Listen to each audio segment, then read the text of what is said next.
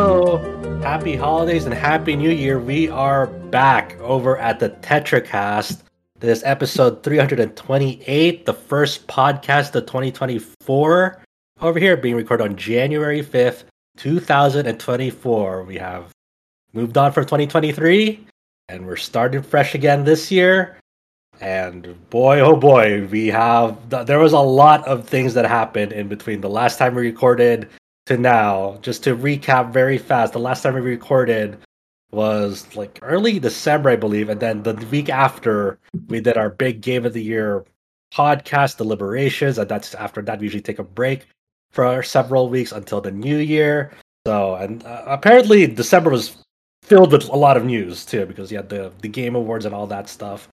So we've got a lot of, you know, a bit of catching up here to do and kind of talking be- about it. I believe our latest uh, TetraCast normal episode was December third. So it's been more than a month. Yeah. yeah. Yep. So uh, joining me is the usual crew. I am your host, Josh Torres. Your usual host, Brian Vitale, will be uh, joining us shortly. He's uh, kind of running a bit late, but he'll be here. As for the meantime, I'll be here with you, along with Adam Vitale. Hello. James Galizio.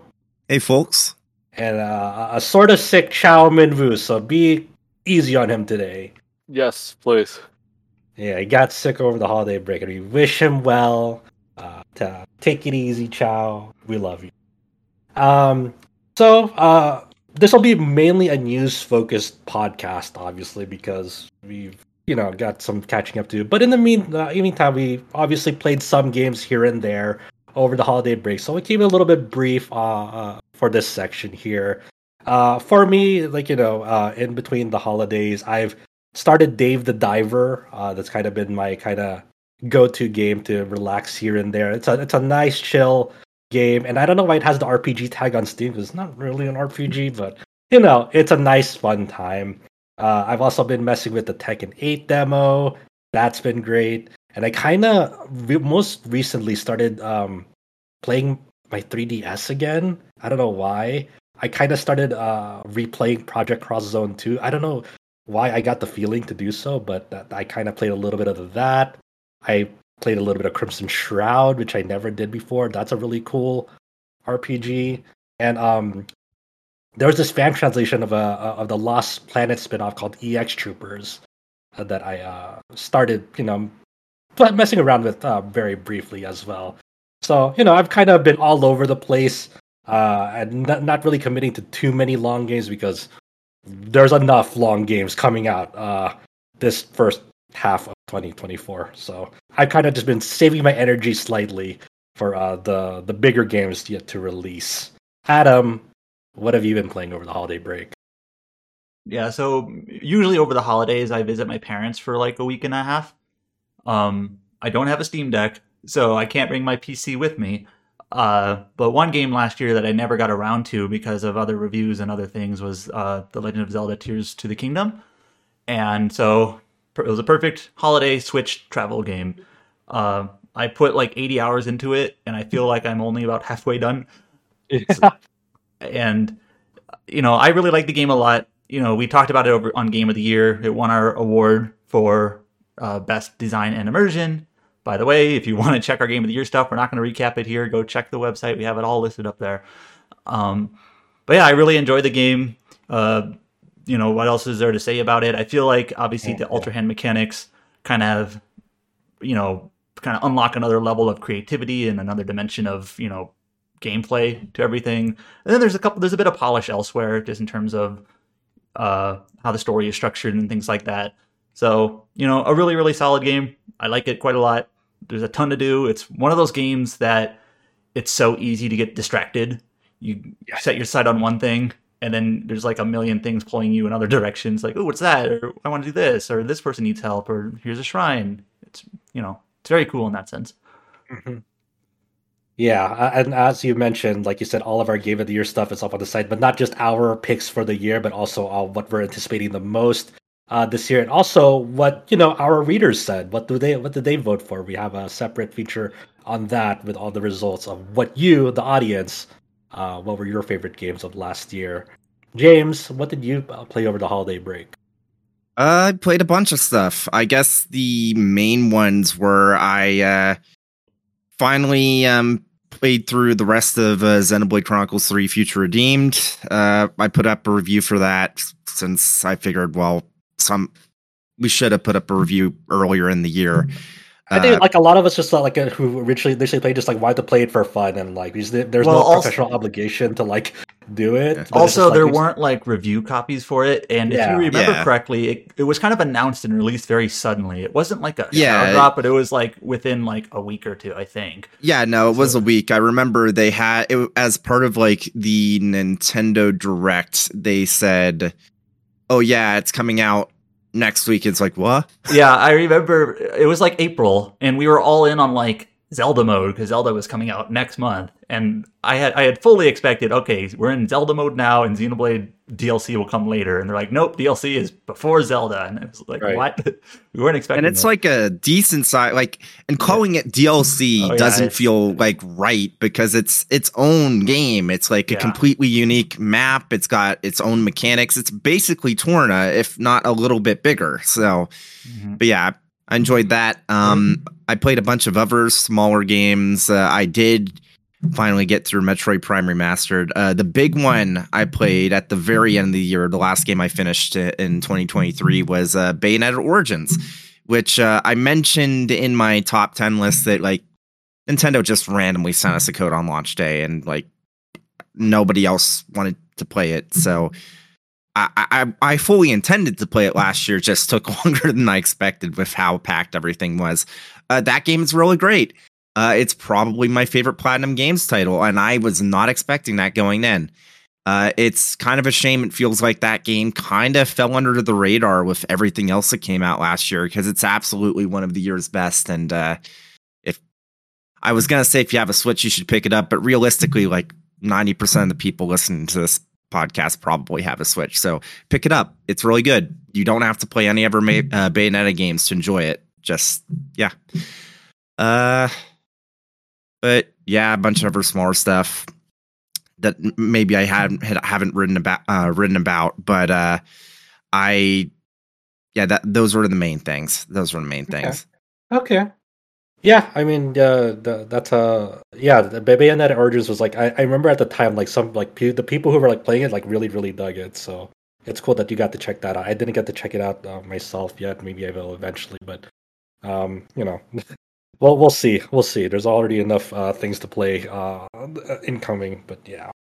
Um, Chow, what have you been playing? So I've been playing Granblue Versus. I got okay. four different characters to S rank now. With, okay, you know, I, I've got three. Yeah, I did play a lot of Granblue Versus as well. Um, uh, I, I have made a commitment with my friend that we're going to get to level fifty in the in the Fall Guys mode. Um, oh god, good luck, Jesus! I, I like how is the population for that uh, Fall Guys mode these days? I heard like last time I heard it, it was kind of dwindling. It is kind of dwindling, but you if, as soon as you finish a match, you queue up again. The match go by pretty fast, but we there's a trophy that comes with it, so we're like, all right, we're doing this. Yeah, yeah, I've been playing. Yeah, uh, not necessarily the Fall Guys mode, but uh, the actual. I, I like I like booting that up and like playing on ranked, like with a new character uh, here and there. So I have like I did. I put Nier, Soris, and Anila to S now, and I don't know who I'm gonna do next. I was thinking about Narmaya, but she's a lot of effort. I don't know. Um, and then I tried Matera because I used to play her in the old one, and I was like, oh no, she she feels like way too fucking effort. Oh man, that's so much too. Galaxy brain for me. Yeah, Matera's way too much effort. Um, in this it, it's kind of hilarious. Nier has a two-star ease of use, and Matera, I think it's... Wizards, I think it's like three stars. Nier is like piss easy. They should just give that five star for a puppy character. Yeah, we'll see. I mean, they they have. Uh, I guess theoretically, you know, it might get a balance pass next month when two B of Nier Automata fame comes out. Uh, I hope they do it after a major tournament. Don't don't patch the game. Not with I don't do it yet. Okay, you might you might be right. I'm, I'm hoping. I don't want it to be as infrequent as Street Fighter, but I don't want it to be as like. Often as like as, as a NetherRealm game. Yeah. It's kind of in a weird spot where like I don't know exactly how often they should do it because right now as th- as things are there are some things that need to be tweaked but not necessarily like overhauled. We'll see. We'll see. Uh, anything else you want to tell us about? And then there is Tevi. I'm not sure anyone heard of Tevi. I did play this. This is the from the makers of Ra- Rabbi Ribeye. Yeah, yeah, yeah. It's like a Metroidvania. Yeah. Uh, I, I, played this I, I was playing this because a, a friend was giving me shit that we our site did not review this game, and she's basically said it's like the best Metroidvania in years. I mean, and... we're not a Metroidvania site, but I guess we, I guess we kind of. I, the the lines between what like is an R P G and isn't an R P G is like very weird, right? Like because of some Castlevania games like Symphony of the Night, we kind of consider an action R P G because it does have the stats, it does have the damage numbers. There is an R P G gameplay progress to it. You are manipulating stats to get stronger as Alucard. So yeah, so I know several people who kind of define it as the Metroid component of a Metroidvania mm-hmm. is like right. the exploration, backtracking, upgrades to like get to new areas sort of element of it, where the Vania side is like the R P G side, so like stats, levels, progression. So it's sort of these sorts of like side-scrolling games, it kind of is like a decision made on like the balance of those things. If there's a lot, if there's a significant Vania component, the progression R P G stuff, we sometimes cover it, but if there's not, we may not. So it's, it kind of depends. Yeah, it gets. But I, but I, I definitely know that I'll, any everyone who picked up uh, Tevi, I, I've heard nothing but good things. And even the demo that I played, I was like, this is this yeah, feels it's pretty fun. Cool. I, I think I think the only like downside to this game is probably the, the main heroine. I think she's too bratty, you know, kind of thing. It's like I, I know everything. It's like it's like. Don't don't try to correct me. Yeah, stuck up, stubborn, right? Oh, okay. it's like, it's like that anime They're just trope that, the they're, they're just so setting perfect. Up the character to fall later, right? That's yeah, I assume. That's what I think too. Yeah. And then uh, another game is like I'm just diving old classic P S one games again, which is uh, I'm playing Cartia. I'm not sure anyone any of that like sounds Cartia. Familiar, but I, well, that's not a board game, is it? Or I'm thinking no, no, else. It's like a tactical uh, strategy R P G, like okay. Final Fantasy Tactics and. Uh, Tactics Ogre. It's from Atlas, and they have Yoshitaka Amano as the main artist of this game. Okay. It's like you you think that he's he's he's stuck with Square products, but no, this is the Atlas product. Yeah, I don't think I've okay. Yeah, I don't think I've ever heard of this. Holy shit. But uh I, I actually loved this game as a kid. Uh the gameplay has not aged well, but I, I, I love the story of this of this game because mm-hmm. like the The way that the characters interact is like every time you beat a mission, uh, you'll see this character having this entirely long inner monologue, which kind of like they kind of like inter their inner struggles. They try to explain what their problem is.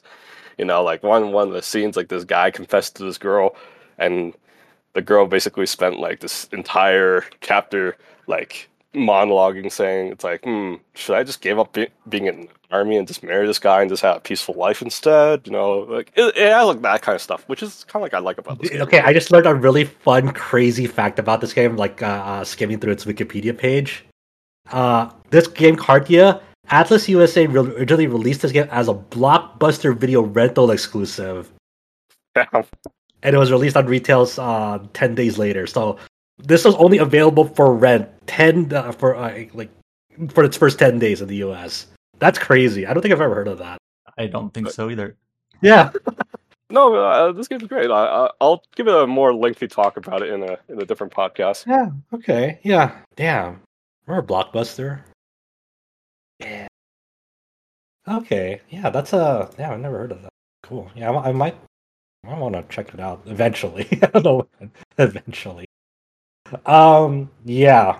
So that's what we've been up to briefly over the holidays and over our break. Um, we also have uh, a few article shoutouts you want to mention here. Um, during the t- uh, T G A week, uh, there's going to be more uh, as we go through some games, but um, James went out uh, and uh, got to check out some de- uh, Dave the Devs, and uh, one of the games that he wrote up about on the site is uh, Hermit and Pig. It's uh, it's uh, he and it has in his headline. It's it's a cozy mushroom obsessed R P G with a twist. Do you want to say anything uh, on it, James? Here. Um. So I played a couple games at yeah. Day of the Devs. The two main ones I wrote about were um, Hermit and Pig, and uh, also another one I forgot to put a link for in the document called Cryptmaster. Uh, I'm gonna only talk about Hermit and Pig because Cryptmaster, uh, the demo that I played is currently available on Steam. You can just download it and play it if you want. Okay. So not too much reason to talk about. It's a neat little like a uh, dungeon crawler, like a kind of uh, typing of the dead twist, but oh, okay. That's all I'll say about that. Hermit and Pig is, uh, I know people really kind of throw around the whole, oh, it's a an Earthbound uh, slash Mother three inspired R P G, like like indie R P G all the time. This one, you, you you just have to look at some of the screenshots, and it's not even, you can tell that's exactly what they're going for. Like the first screenshot in the uh, article is like, yeah, no, they're not hiding what their inspiration is, uh, but. Uh, So I played a little bit of the demo. Obviously, the two main characters are a hermit and his pet pig. They both have these beanies on. Uh, the two really like uh, standout things about the demo and the game itself, and sorry about the audio there, I just realized what that was, um, is uh, most pretty much all of your items are different types of mushrooms, which I can only assume that somebody on the development team is very much into mycology, because there's just so many different types of mushrooms you can pick up that have different effects. Nice. And uh, the way you attack is a bit different in the sense that there's a timing aspect of it, where if you time your inputs correctly, you deal extra damage. There's also like a, when you're being attacked, you can time a button input to defend better, to uh, take less damage. But also, there's different types of attacks that you have, and the way that you use them is that there's different inputs for them, like a fighting game, and different enemies will be weak to different types of attacks. So for example, the mini boss that I faced in a demo was a turtle, and uh, the best way to deal damage to the, tur- to the turtle is to stomp on it. So that's a specific button input that you want to use. So, uh, Again, with Dave the Devs, and I guess with any R P G, it's kind of hard to get a huge grasp about how a game's going to be in the long run, but what I played was interesting, and it certainly is... Uh, I- I'm I'm definitely curious to see more. I'll say that much. Okay. Uh, and also, uh, uh, quite some time ago, the, the embargo on this just recently lifted, but uh, Colin from our site uh, got to visit New York City to go check out uh, Like a Dragon Infinite Wealth. And this is the first time uh, he's been to New York City, and I kind of like his preview because he kind of it's it's like a bit a mix of a, a of a game preview with like a, almost like a travelogue, um, and he titled it like Like a Dragon Infinite Infinite Wealth has me feeling like a tourist, you know. So it's it's mixing his experiences with him in New York City and his time with uh, Like a Dragon Infinite Wealth. As we know, Infinite Wealth uh, you know steps out of Japan for the series uh, into Hawaii. And he got to check out some several things uh, over there. Would be um, Honolulu, Dondoko Island uh, Mechanic, and, uh, and of course, uh, sometime in a Jinsho, and a special boss fight challenge. So if you're curious to, you know, uh, read more about Like a Dragon Infinite Wealth and what you can see there, go check out that preview. Um, and also, you know, Like a Dragon Infinite Wealth is also uh, coming very soon at the end of this month uh, on the twenty-sixth.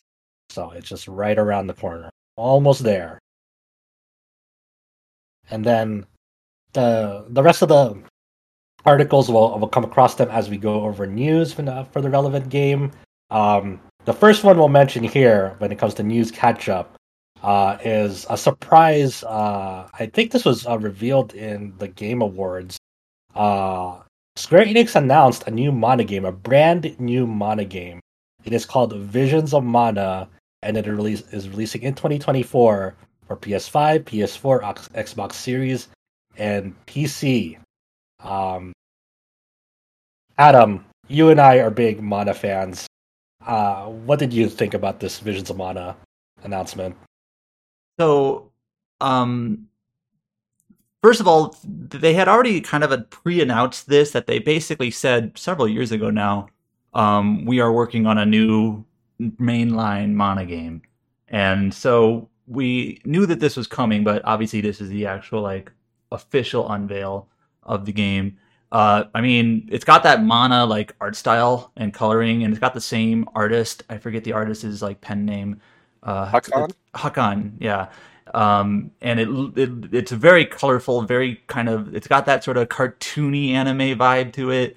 Um, with that color palette, it looks really, really nice. I'm not sure if we know who's developing this game yet. Uh, that's it, kind of a it, that's kind of a weird thing. Like... Square Enix is sometimes they aren't very forthcoming about who developers yeah. are. The pre- it, it looks a bit like Trials of Mana, only the remake. Uh, only a higher maybe budget. It, yeah, it looks higher yeah. budget than that. Um, that was done by... Um, oh, the name escapes me now. Uh, they just did Paranormasight. Right. Oh, gosh. Uh, ooh, what was this? yeah. I, oh, uh, gosh. I need to get back and finish that. God. Um, but yes, uh, following up on what uh, Adam said... X E N Yeah. Sorry. Uh, following up on what Adam said, I do remember that prior to the Legend of Mana remaster coming out, there was a stream that they had where at the very end, they did mention that uh, they were working on the new Mana game. So that would have been around three years ago that they said that. So I guess that was an early development at that time, like probably right after pre-production had ended and they were just starting on like the actual development of the game then. Yeah. Yeah. And, and uh, of course, a lot of, uh, you know, uh, key staff from the Mana series are involved with this game. You have the series composers, uh, Kuda, Sekiro, and Yamazaki. Uh, Does it have, have Kenji Ito? Uh, he's on the saga was, uh, yeah, he's on the saga game.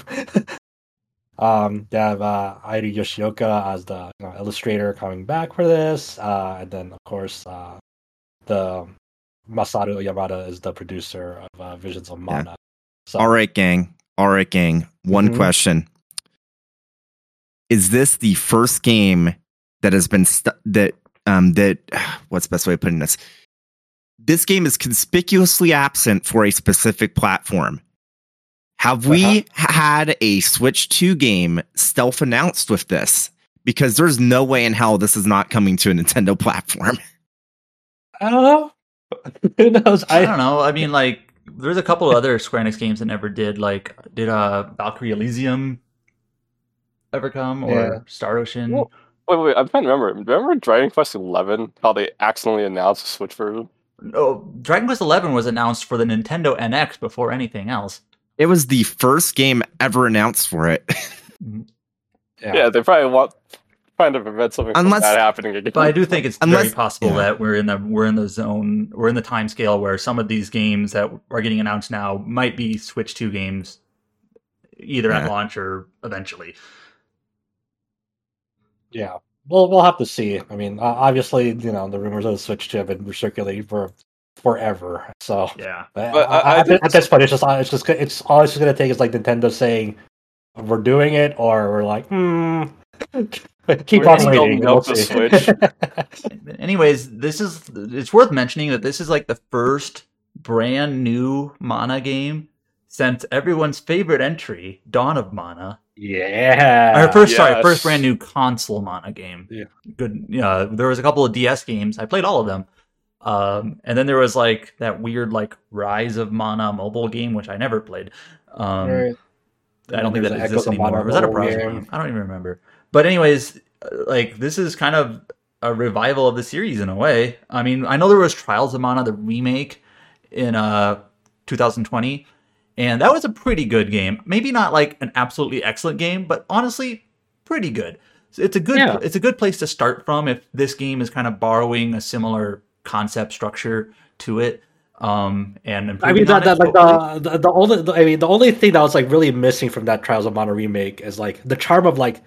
That game to a lot of people is the co-op element. Yeah. So not being able to play with someone else, like, you know, kind of damaged it for some people. And that, that's understandable. And for this one, you don't know. We we don't know if this is going to be like, if you can play with someone else or not. I, I hope they improve, like, the A I. My yeah. main issue with that game is just, like, yeah. the A I controlling your friends are so dumb. They would just stand in red line circles and get killed. Right. Yep. So, yeah. I mean, that, that but that's... really cool though that we have a brand new Mana and Saga game coming out in the same year. Yeah, that uh, that makes me feel warm and fuzzy on the yep. inside. That's awesome. Uh, next up we have a new uh, a new sci-fi R P G announcement that was also revealed at the Game Awards. Uh, it's called Exodus, and it's being developed by Archetype Entertainment and published by Wizards of the Coast. Um, I. I forgot uh, which celebrity was on uh, uh, uh, Matthew to, McConaughey. Project. Right, yes. So, obviously, I you know, a lot of people, when they see this, they're like, oh, they're making a Mass Effect. And, you know, it's It's not hard to see, you know, to compare them. It is very much, when you see this trailer of it, it's like, yeah, they're kind of making a Mass Effect. But the, yeah, but the, and... the shtick of this is like, is like there's a, a time dilation make like premise to it, right, Adam? Right. Yeah, so time dilation is a very common trope, theme, subject in a lot of like sci-fi books, like The Forever War and other books. Mm-hmm. Um, and I don't think... It's not something that's really been touched on in a lot of these like space opera games, so it's sort of an interesting, you know, hook to have. Uh, this is this game is being kind of helmed by James Olin, who is a BioWare veteran, so like it's literally got some Mass Effect D N A in it. Although right. James specifically, I believe, mostly worked on Star Wars: The New Republic, the M M O that BioWare does and still does. Um, or no, did they pass out? Did they pass that off to E A now? I'm trying to remember. Anyways, forgot. Yeah.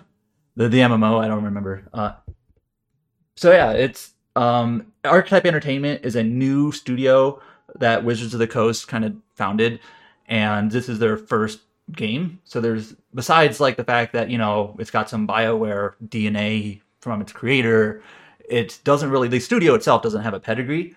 Um, so I'm kind of curious about, I would say I'm more curious about this game than interested. Uh, but, uh, you know, we'll see what happens with it. It it is kind of interesting to see like all these like kind of new startup companies just immediately going to like their first project is gonna be like big, massive scale, triple A, yeah. Like, you know, we saw that with uh, Lords of the Fallen last year, um, not um, oh, formerly Lords of the Fallen two. It's um, it's also worth mentioning that this studio is based in Austin, which yes. is where one of BioWare's studios is. BioWare is Montreal and Austin and maybe somewhere else. So it, yeah, it definitely got has that BioWare. Um, D N A for sure. They're uh, they're they're they're. Uh, there's not true, but in my mind, I was like, their their office buildings are right next to each other. They have binoculars over to BioWare's offices. Like, oh, all right, that sounds great. No, I'm just kidding though. That, well, Montreal is kind sure. of kind of a side. Of, uh, Montreal is sort of amusing because there's a lot of game developers in Montreal, like Ubisoft, BioWare, uh, Eidos, and a ton of others. So they, I'm sure they, you know, they have staff moving around all the time. Right. So this is currently in development for P S five, Xbox Series, and P C. Um, obviously, you know, this seems to be a uh, be an early early in development thing, so we won't probably won't see it for a while, but we'll see how it shapes up. Um, next is a really cool cool uh, announcement from the Game Awards. This is No Rest for the Wicked, uh, being developed by Moon Studios, who are, who are the developers of the Ori and the Blind Forest and the Ori Will of the Wisps. Uh, games, and now their new project is uh, isometric action R P G that supports multiple players, and it looks really cool. Like it I'm looks... very interested. I think the best thing I can uh, say about it, and this is something a sentiment that I've seen across multiple people online, is I've seen people say that it looks like if Vanillaware's art style was perfectly translated to three D, mm. and it's and it's like.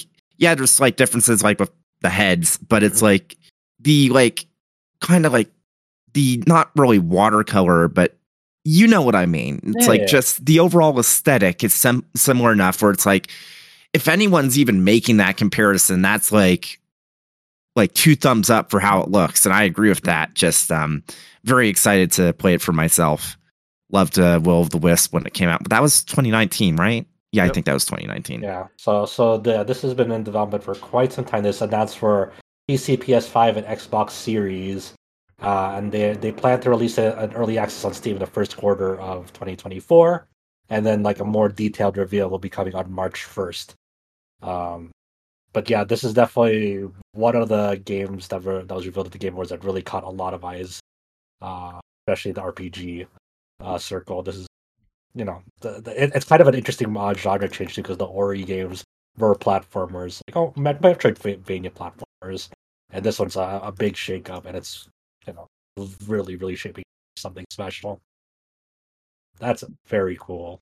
Did we mention this is being published by Private Division? So that's like right, yes. I mean, that's like that's two K's uh kind of. It's supposed to be sort of their like double A indie-ish label. I feel mm-hmm. like they haven't had like a great track record so far, but um, it's kind of interesting to see. I'm always sort of interested in like when a big publisher like two K, you know, they have, obviously, their huge triple A stuff, but then they, you know, they give a studio like Moon Studios something like this. You know, it's interesting to see this sort of scale. Yeah. Yeah. And also, uh, just a quick call back to the BioWare thing. I just want to correct myself. BioWare Montreal no longer exists. They were merged into Motive Studios, uh, making an Iron Man game. BioWare Edmonton oh, is yeah. their, is their uh, head studio. I totally forgot about that. I had that. to like remind myself, okay, they're Canadian, but which city was it again? So, yeah. Oh. Um, also revealed at the Game Awards, uh, Nexon and Yopel uh, unveiled... Uh, the first Berserker, Kazan. There's a single-player action R P G. Uh, definitely, you know, a Souls-like. This was formerly um, known as Project Barbecue. That was like the prototype for it. Um, and so they, they announced this. This is for PlayStation five, Xbox Series, and P C. No release date has been shared. So we got a first peek at, like, you know, what the current state of this project is with some cinematics, a little bit of gameplay. And this is, you know, this is uh, set in the Dungeon uh, and Fighter universe, or uh, known as a D N F here over overseas, which is a very, very popular uh, sort of uh, side-scrolling M M O over in Korea that's been that's been going on for quite a while. Uh, Dungeon and Fighter has been in service for damn forever, and, and and and this I P also recently got uh, a fighting game that released, I think, two years ago. Um, that uh, was developed uh, by Arc System. Arc System. So, yeah, this is uh, this is cool. You know, it's kind of a more bleak, grim, um, art style atmosphere. Um, honestly, you know, when you see screenshots, it looks a little bit edgy, but you know, I, I can dig it. Uh, I, I'm interested in like learning more about it, and seeing more like longer gameplay footage. I'm always down, you know, to see what people have, uh, people's takes are on like the action R P G, um, Souls-like genre. Because you can, you can, you can definitely get some really, really cool shit out of it, like Neo, for example. Mm-hmm. And Liza P. It's Liza like P. I haven't, I haven't played it yet, but I remember like uh, for the longest time when that was first announced, it was kind of like similar to this. I'm, I mean, it really is because it was like a like a Korean studio that just didn't really have too much ex- yeah it's like yeah. Hopefully this turns out just as well. exactly exactly so uh, you know, stay tuned uh, for that one if you're interested uh, uh in that genre. The the big big announcement that uh capped off the Game Awards uh this year was Capcom has a new Monster Hunter cooking, and it's a big new mainline Monster Hunter. Uh, that's titled Monster Hunter Wilds, and is coming in twenty twenty-five. Um, gotta is... assume, gotta assume that's an early uh, year release because Capcom loves to put their biggest titles around there. Like, yeah, R E four remake was March last year. Uh, Dragon's Dogma two is March this year. Gotta assume this is probably March next year. Uh, yeah, uh, this is uh, the the confirmed is coming to PlayStation five, Xbox Series, and P C, uh, all simultaneous uh, worldwide. Uh, there's no staggered release schedule like they did with previous uh, entries. Uh, so this is a very early reveal. They said the next time you'll hear more info about this game is the summer of this year. So it's gonna be quite a while uh, since we hear it again, but you know, it's we're all hoping you know this is gonna be the one that finally like rectifies all of like the series' um, recent uh, stumblings, like no crossplay. Um, obviously, that this the, they're kind of rectifying the staggered release uh, schedule by you know announcing it all up front. I have a, um, I have a friend who uh, there's a there's a huge issue from Monster Hunter Rise that needs to be rectified in this game. A mm. huge, staggering, gigantic issue, an oversight. Okay, Monster Hunter Rise. Okay. They need to bring back Poogies. Ooh, they have to bring ooh, back that's Poogies. Important. That's if that's they're good. not if there's no Poogies, the, I'm, then what's the point? I'm, sh- I'm sure Poogie will be back because there hasn't been a mainline Monster Hunter without him. Like he's in one, two, three, four, and World. So I mean, I guess that's yeah. He he's got to be in Wilds. I, I, gotta I, be. Yeah. To clarify, this is the next Monster Hunter game that's being developed by the Monster Hunter World team. There's not the because the Rise team was a separate team. Uh, so to clarify, this is like kind of the direct sequel to Monster Hunter World. If people wanted more of that world style instead of uh, what Rise brought to the table. And, you know, and uh, shortly after this announcement, Capcom was just like, hey guys, uh, you want to play Monster Hunter World? And then people were like, yeah, actually, we want to play Monster Hunter World. So, like, the player population for that has been fucking skyrocketing over the holidays. Just because yeah. Capcom said, hey, you guys want to play World? It's like, yeah, World was a fucking cool game. You're right.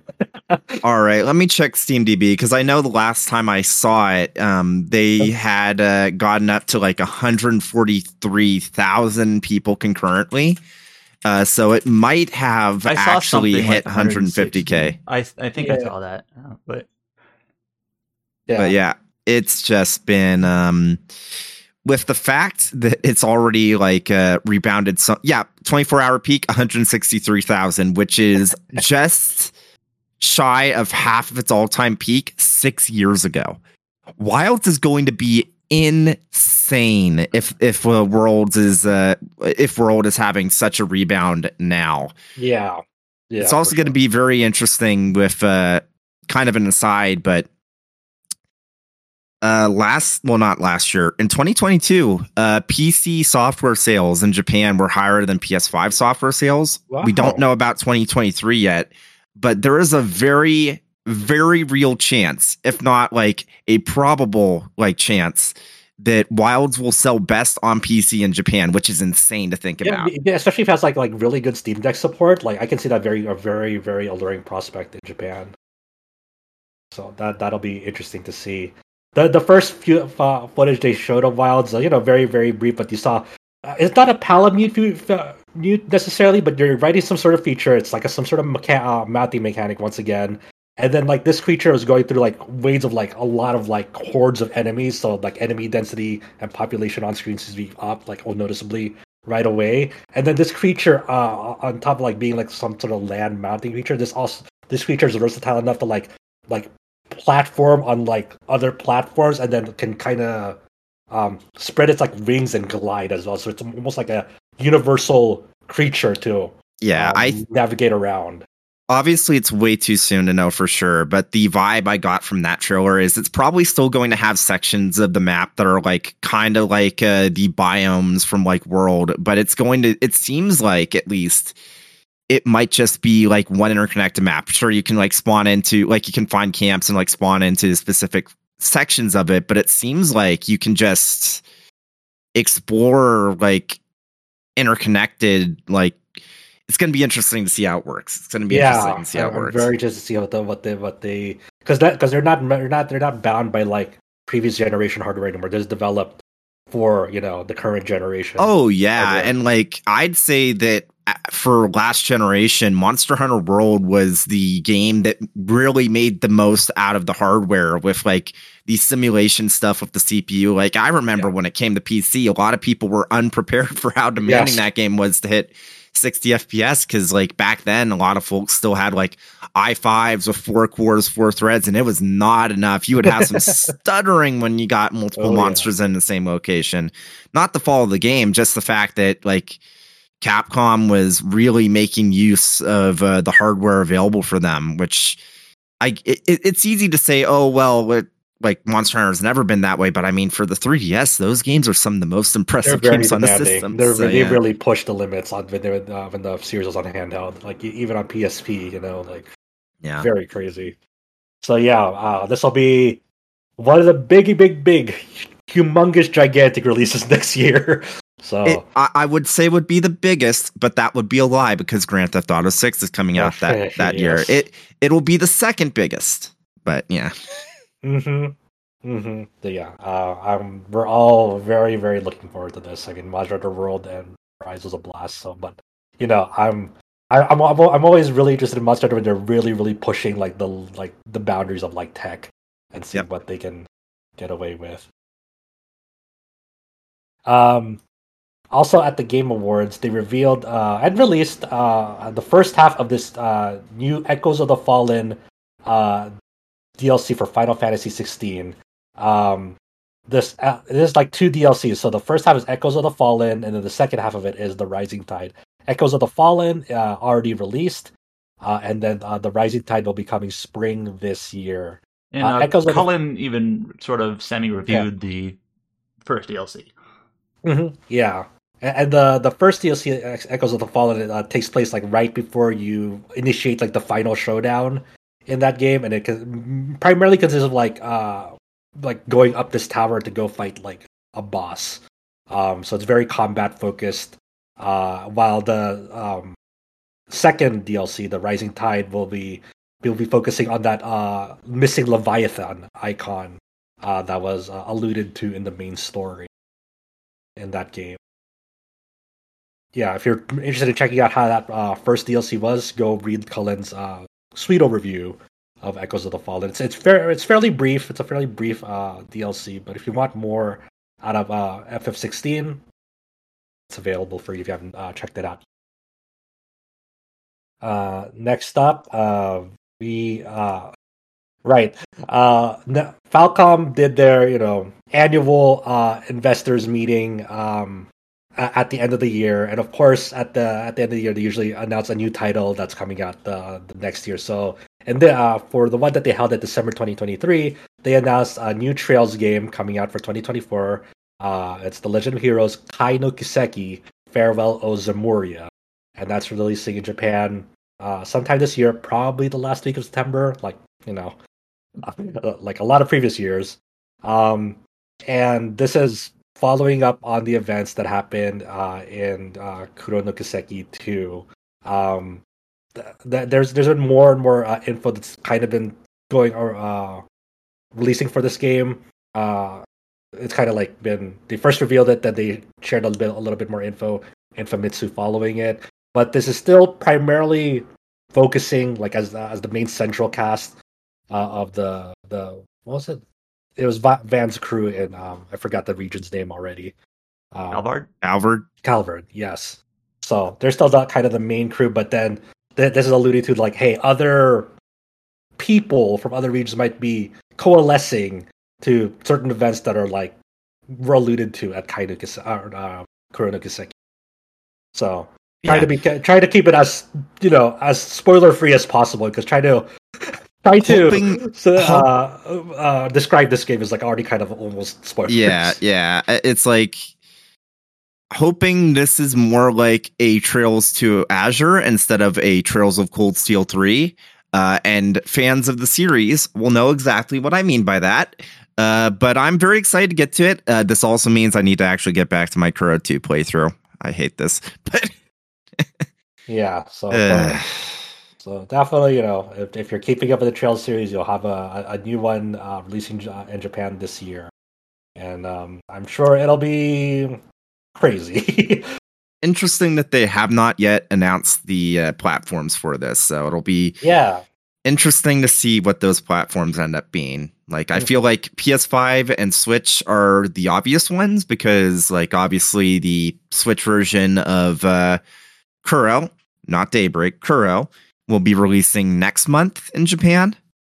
So I kind of have a yeah. random question. So I know for yeah. uh, Trails into Daybreak or Kuro no Kiseki. Trails, tra- isn't it Trails through Daybreak? Trails or? through Daybreak, sorry. Yeah. Into Reverie, through Daybreak. Yeah. Okay. Um, N A S America, I remember before they announced the localization, they N A S America released the P C version of the Japanese version. They they have Kuro. released... Yeah, have they done that they for Kuro two yet? No. Okay. No, they have not. So, which is interesting, because you'd think that they would have if they already have the license, because they're not going to do Kuro one and not do Kuro yeah, two. I, it's probably just a matter of time. Um, yeah. Because for people who aren't familiar, in Japan, at least historically, these games, these more recent games, aren't getting Steam releases in Japan. They're getting, like, Steam releases sometimes from, like, Clouded Leopard for, like, the Asian release, but that's not quite the same version. Um, and then N A S America, like, literally the American company actually has released a couple of games, including Kuro, on P C it's, for the Japanese audience. And then yeah, eventually it is, adds in the translation. It's interesting, though, because uh, also during the uh, investors meeting, there was a Q and A, and one of the uh, questions, responses, basically... Kondo himself just outright said that they originally wanted to get East ten play up like on Steam day and date with the PlayStation and Switch versions of the game. So there is like at oh, least that's interesting. Yeah, and like they ha- they're also on the record saying that they want to support more platforms. So like I'm curious. I don't think it'll be like uh, Kai will be available day and date on P C, but considering like what I mentioned like just previously about how like P C is much it's a much more significant market in Japan. Well, is a more significant market in Japan now than PlayStation. It does make you wonder, like, okay, if they're if they've been investigating it, they've been considering like trying to bring their stuff to P C themselves. It makes you wonder if uh, if it's not Kai, it feels like it's inevitable that within the next like couple of years they're gonna return to P C themselves, which is very interesting to think about. Okay. Yeah. So, Kai no Kiseki, coming soon in Japan. Uh, next up, they I will be off... there no matter what.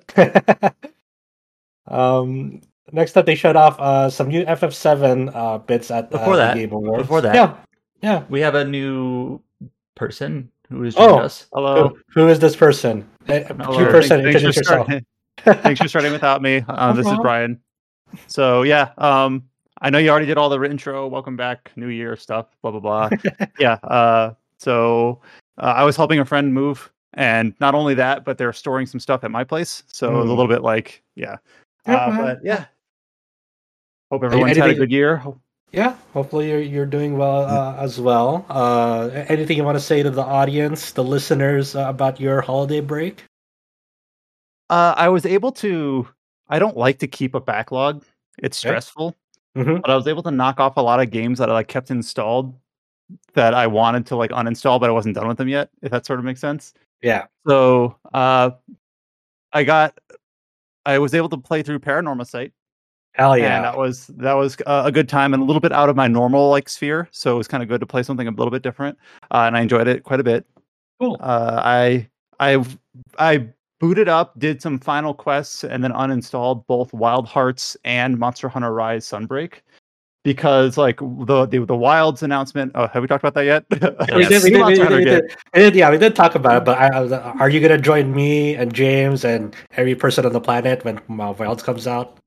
Yeah, probably. But uh, so I had played Sunbreak. Um, this will be short, promise. Up yeah. to its. its release endgame, but I hadn't played any of the title updates. So I went in and I at least did the low-hanging fruit of the title update. So I did like the Chaotic Gormagala, I did the Amatsu. I didn't do like the Risen Dragons because I just didn't want to like grind the master the master rank that high. But I, I kind of got my feet wet, kind of got my uh, you know did, did some of the low-hanging fruit and then uh, got that uninstalled. I did the same for Wild Hearts. I just did some of the uh, volatile quests or whatever. And like, yep, I still enjoy this game. I uninstalled that. Uh, I, I was finally able to get some regular endings in World of Horror. Uh, so that was because I kind of installed it right before the end of the year podcast to, to at least kind of know what I was talking about a little bit. But then I was able to actually play through some runs uh, over the break. Uh, I did the Pokemon D L C. Um, you had a busy so that, break. well, these, these, these were, it was like three hours here, four hours there. And they're all little yeah. things I just wanted to like kind of, all right, knock that out, knock that out, knock that out. Um, yeah, I was doing the same for a lot of stuff, so I understand. And then the the big one that I still uh, I do want to play Rogue Trader, but every time I look at it, like people say it's still buggy. So I'm like, all right, I'll get back to it. That is um, totally expected.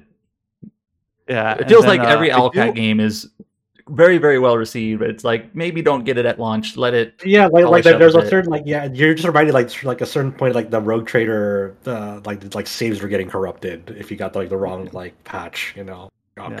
God. And I go well, there and it's like uh, we like said thir- this before. It's like thirteen hotfixes in eighteen days or something. Like yeah, that. Brian has said this before. Like he his Kingmaker review, he got you know a review copy, literally couldn't finish it.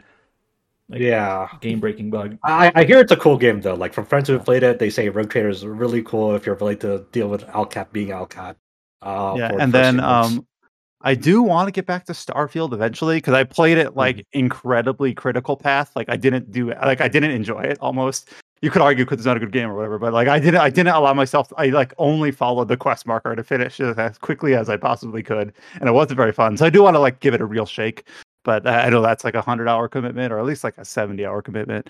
But yeah, then, then of course, uh, we'll talk about it when we go to the release dates. But end of January, early to mid-January is pretty open in terms of at least having some room to breathe. Then end of January, end of February is insane, like those next three weeks.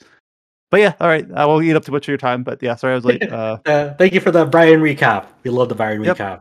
There you go. Hell yeah. But yeah, we're just getting to the the notable trailers and updates on the on our doc here. Uh, starting off, we have the new bits of info of Final Fantasy seven Rebirth that was showed up at the Game Awards. They premiered it with a, a live uh, debut of the game's vocal theme, and this was uh, composed by Nobuo Uematsu and performed by Lauren Allred, uh, who's most well known for her single "Never Enough" from the Greatest Showman musical. So.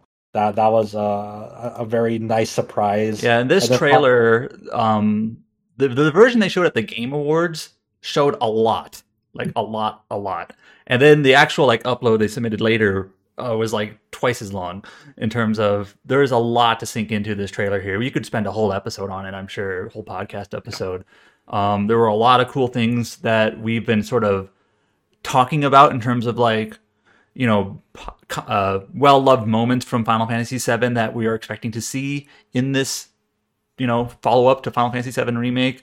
Like Brian's talked about, you know, the Barret Dine storyline, and that was in yeah. the trailer. It looks really cool. Um, we got to see Cid. Yeah, we get to see Cid. It is very nice. It doesn't feel like him, you know? It's like, you know, he's usually that douche. It's like that ass. It's like he's always swearing and cussing. But here's like so nice. Like, how can I help you, Air? Maybe well, it'll be interesting because, like, I feel like when I first played Remake, Aerith's kind of personality wasn't really what I expected from her either. But it's sort of like become what I now think about when I think about Aerith. So we'll see. Mm. Um, yeah, Aerith is definitely also a glow up in a Remake, and I feel like pretty like regardless of how people feel about Remake, it feels like most people agree that that was the one thing they absolutely nailed. So, well, I think the I think the. even in the original game, the intent was for like Tifa, even like their outward appearance doesn't really, I won't say match, but like their personalities kind of like Tifa is the more reserved one. Aerith is the outgoing, you know, sarcastic, quippy one. And I just think Remake kind of gave that, you know, with the, with the voice acting and just the additional time for that to breathe. And then obviously it's like, what will happen to Aerith is the big question to this game. Yeah, like they had a cheeky said. ending to that new trailer. yeah, yeah. As every, every single one of these has a cheeky ending, uh, but uh, trailers. But uh, like Adam said, I'm more interested in the Dine scene and also like the Nanaki yeah. uh, scene at Cosmo Canyon. Yeah, yeah, Cosmo Canyon um, for sure. Yeah, the middle section of Final Fantasy seven, which is the second disc in the Remake trilogy, has like the most interesting story nuggets for me. So it's also sort I'm of excited. interesting like, that like in the original Final Fantasy seven, this is also where you can do like the Wutai Yuffie stuff, but they actually said that's not in Rebirth. Like that'll be later. So I'm kind of, this is even looking more ahead into the future. Like how are they going to handle that down the road? But we'll see. Yeah. So yeah, I mean the, the, the they showed some more info. They showed you know Gold Saucer, Coral Prison.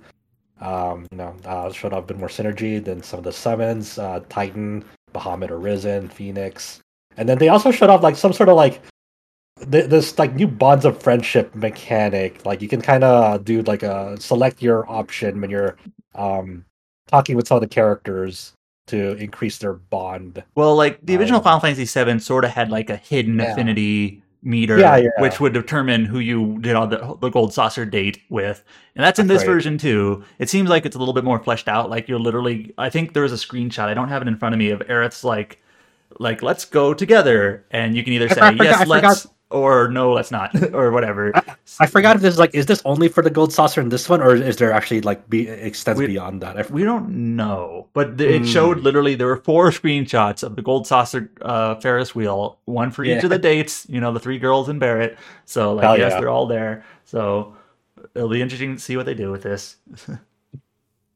yeah, and then you also had this uh, Loveless performance. Uh, oh yeah. Yep. And then there's some also yep. interesting things like it shows like the performance of uh, Loveless, Loveless with Aerith, but it also shows like Jessie for a moment, and it's just like, yeah.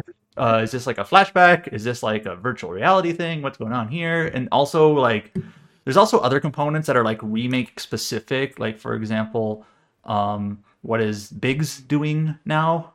Uh, yeah. So interesting. A lot of you know, it's a very very interesting release. It won our most anticipated. You get to see Big Zod's bandana. Yeah. So yeah, that's once again uh, just around the corner. It's the end of next month, and it's already here. So, um, yes, it's gonna be a one two. Gonna be one of the big ones this year. Um, another uh, info drop uh, at the Game Awards, and this time for uh, Atlas's latest from uh, Studio Zero, Metaphor Re Fantasio. Um, they showed off uh, uh, new footage that shows off like the battle system. What's really interesting is uh, this battle system is very mu- much looks like what's in Trails Through Daybreak, where you have like this action element to it, and you can switch to a turn-based one from the action section. So that's kind of an int- obviously they're not like they didn't copy it off in Trails Through Daybreak, but it's interesting that like in development of both Trails Through Daybreak and Metaphor, they kind of had the similar thought process of like, okay, what's the next step in like evolving Uh, the battle system and philosophy of R P Gs, you know. Yeah. So, uh, so both of them kind of came up with very similar solutions. Like, let's have let's introduce an action element first, and if like if the enemy is weak, you can get through that action element, you know, fairly quickly to speed up battles. But if you want to have more fighter control over like tougher enemies, you can switch over into turn-based mode uh, from the action uh, elements. Um, so that so we got to see like a first look at that in action with this new trailer. Um, they also released a, a creator's voice video that uh, had uh, uh, director Hashino, character desi- designer Soejima, and composer Meguro talk more about kind of the finer aspects of Metaphor Re Fantasio. Um, obviously, he's, you got to hear, hear about uh, a lot from Hashino from his point of view, obviously directing and where he wants to uh, take the game. Uh, the the the big thing also that they introduced is the the various races or the tribes rather uh, in uh, Metaphor Re Fantasio. So like in this fantasy world, there's their interpretation of this fantasy world. A lot of the conflict stems from like the cultural uh, clashes in between these eight tribes, and they and they have like fancy names for the uh, tribes like Clamar, Rosant, uh, Roag, but. You know, but like the Rasan tribe, for example, are basically uh, elves with very, very pointy ears, and while the Ishkia okay. tribe are like kind of are, are kind of ish, are like the angel race because they have angel names.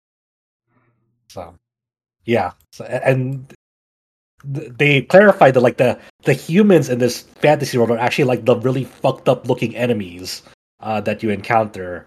So I assume we're gonna find out why are humans like this in this fantasy world, you know. So they're they're they're the primary enemy that uh, we've seen in screenshots and footage. But yeah, they they. they shut off. I've been clicking through the footage as you've been talking yeah. about it, and uh, I what what most captures me mm. is like like the you know the is it high fantasy or is it like retro future or whatever? It's kind of like Ghibli-esque steampunkish fantasy. It's like it's like a weird blend. It's like I I don't think I have a good analog for like. I'm like looking like this airship that they're on. There's like this crawling mech with like arms. Yeah. Uh, at one point, uh, it's just it's just interesting. Like the like the I like the, the tech fantasy, I guess, is what I'm looking at. Is was really kind of uh, appealing. Yeah, it's, it's interesting blend because there's like some aspects that look medieval, but then there are some aspects that look like pretty technologically advanced, and yet there are some aspects that like seem like very rudimentary in comparison. So it really mm. makes you wonder, like, huh, that's a, that's a really interesting way to like kind of build up your fantasy. So this is, and of course, the two D animation's all you know, yes, stellar. Yeah, very. So th- there's no release date yet, but they did clarify that this will come out fall of this year, the release window, and this is uh, for PlayStation Five. Only on Xbox. Only on Xbox. It's not Xbox that paid for that. Don't, don't say that. Don't say that. Don't, don't get fooled. That's part of the marketing campaign. This is for P S five, P S four, Xbox Series, and Uh, P C, and we're la- launching worldwide simultaneously. The, don't buy into the, the propaganda that it's only for Xbox. um, oh man, because I, I know a lot of people do believe that, and I, I, I that, that their marketing is working. That's what it's saying. Um, so yeah, that's a metaphor. Um, they uh, released uh, new info on Vanillaware's uh, latest project in December, uh, December uh, that is Unicorn Overlord, which is coming out on March eighth of this year. The the big thing that they unveil this, they have some sort of like like light marriage mechanic called the Rite of Covenant uh, in this game, where at some point uh, when you build up like enough friendship or bond with a unit, you can actually propose to them with your main character Elaine uh, with this uh, this ring of uh, the ring of the maiden. And the, the the cool part about this is it doesn't matter what the sex or gender that your, your character you're proposing to is. You can. It, it seems like you, no, no matter if you're a, a male, female, and hopefully you know they have non, non-binary per, uh, representation. I don't know, but it it's not it's not locked to like a, a singular you know sex here. So I, I don't know exactly what the implications are and how deep that marriage mechanic is going to go. Um, they only they only kind of announced the mechanic here. They also showed off you know a little bit of you know when you take over a town, uh, liberate it, you can uh, establish a tavern there and. You know, you can build up bonds with your characters, build up rapport, and you can share it uh, through food. So it's a it's a excuse to show, hey, look at more of this Vanillaware food in this game. And you're yeah, like, yeah, I was saying, like Vanillaware are just making us make. I haven't eaten anything today. Damn it! Oh, no. I have a cup of coffee. So there you go. This is so, what I'll enjoy. So check also, out this this. Yeah, it's also sort of interesting that uh, mm-hmm. when we so we did our vote. In our reader poll for most anticipated R P Gs of this year, twenty twenty-four, and there are four. There are four Sega R P Gs, three different developers, um, or three or four depending on how you want to count it. You have Like a Dragon, you have uh, Persona three Reload, you have Metaphorix Fantasio, and then you have this as four R P Gs that were voted in the top ten. So big year for Sega R P Gs. Yes, that's yeah. uh, big year for Sega and big year for Square Enix because, like, yeah, you have F F seven Rebirth, you have Visions of Mana, you have Saga, uh, you have Dawn Trail. It's like God, yeah. just Dawn Trail was it's, voted it's eleven, like it was just shy of re- me- making the top ten. It it it's kind of R P G heaven at the outset here for yeah. this year, like heaven or hell, depending on how you look at it. Considering like uh, yeah, Agony can't, and can't say can't can't exactly say. What? But the uh, the fucking Hell March has already begun. Mm-hmm. Be- yeah. Best of luck to those already in the trenches. So yeah, I mean, this is gonna be, you know, I'm really, really, really looking forward to Unicorn Overlord. This is uh, yeah, every time they put up info drop, I'm like, goddamn, hell yeah! I so. need to. I- I'm going to buy Unicorn Overlord. I don't know if I'm going to play it at launch, but it's like one of those games where it's like, sure. If I waited three or four months, it'll probably be cheaper. But I don't.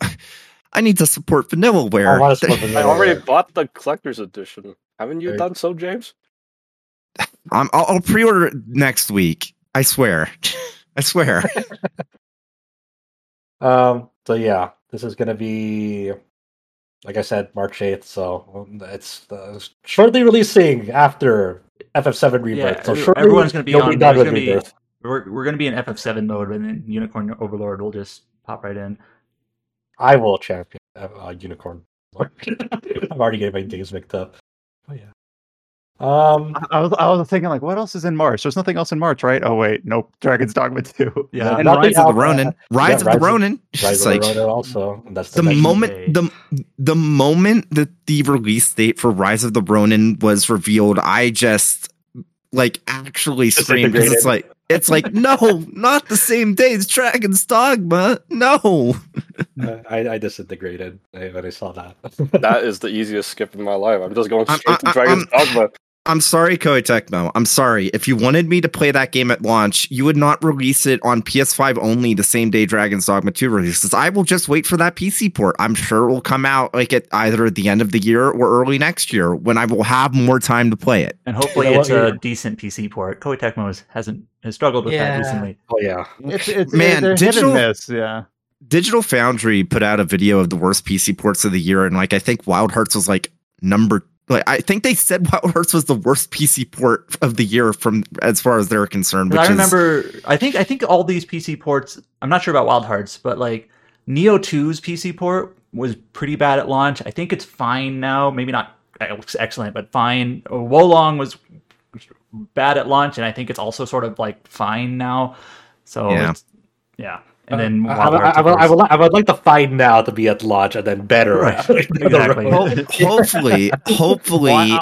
Because part of the reason why WoLong and Wild Hearts were a bit rough is that they switched to a new engine. I think it's called the Katana engine now. So there was a lot of teething issues. It sounds like I'm giving them some rope and I'm like giving them some defense here. I want to be clear. Anyone that had an R D N A three G P U at launch for Wild Hearts for the first two weeks of that game's launch, it was an epileptic uh, like hazard. Ah. And they and oh, they yeah, that's kn- right. I remember I remember you. And they knew it. About that issue in that engine because uh. I was the fucking person that reported it in January in WoLong. So it's like, well, I remember early last year we had like three games back to back. It was Wild Hearts, WoLong, and one other P C port I don't remember. And we're like, and I think we titled one of our podcasts like, please give us a decent P C port at launch. Uh, hey, here, here's it was, my it was a bad stretch. Here's my secret tech uh, behind the scenes on um, this Rise of the Ronin and Dragon's Dogma two at release. I, I I put myself down to review Rise of the Ronin so I can hopefully play that so Dragon's Dogma two doesn't overlap with that. If so I... Like, uh, you, I will cover it uh, if they send us early code. So you know, I can play that. And then when Dragon's Dogma two hits, I'm like, all right, my conscience is clear. This is what I know what? With like Ayuden and Saga. Yeah, you know, you know what, you know what. I'll. I say if I get Dragon's Dogma two like code, but I'm pretty sure if I even if I don't review it, I'll be on guides duty, and I'm sure we'll get like multiple codes. So I'll probably if if uh, if talking to you, it sounds like Rise of the Ronin is uh, worth picking up at launch. I'll probably do the same thing then. I mean, I'm hoping I'm hoping it's cool. Like uh, like I have faith in the Neo team. So I'm I'm really uh, crossing my fingers. That's uh, that's uh, that was, that's my line of thinking. Here. Maybe the reason that WoLong was uh, just okay was because the uh, Neo two A team was working on Rise of the Ronin. Surely that's it. Surely.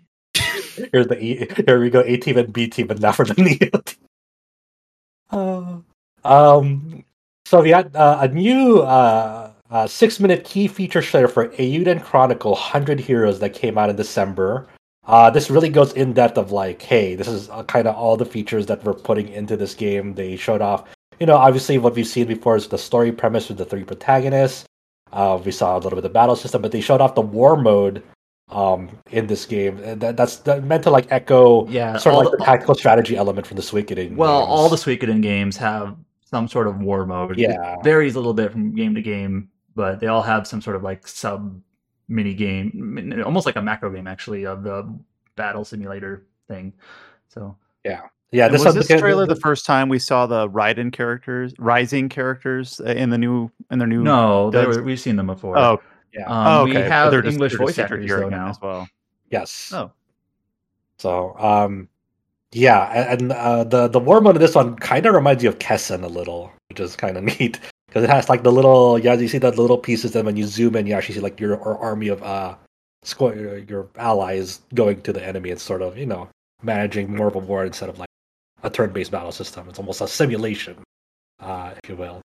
Um, you know, they showed more of the town building, and then they showed some of the mini games. And of course, there's fishing, and there's usual, and then you know, there's like a cooking mini game, like serving people. But then they shut off Beyblades in this game. I'm like, wait a minute.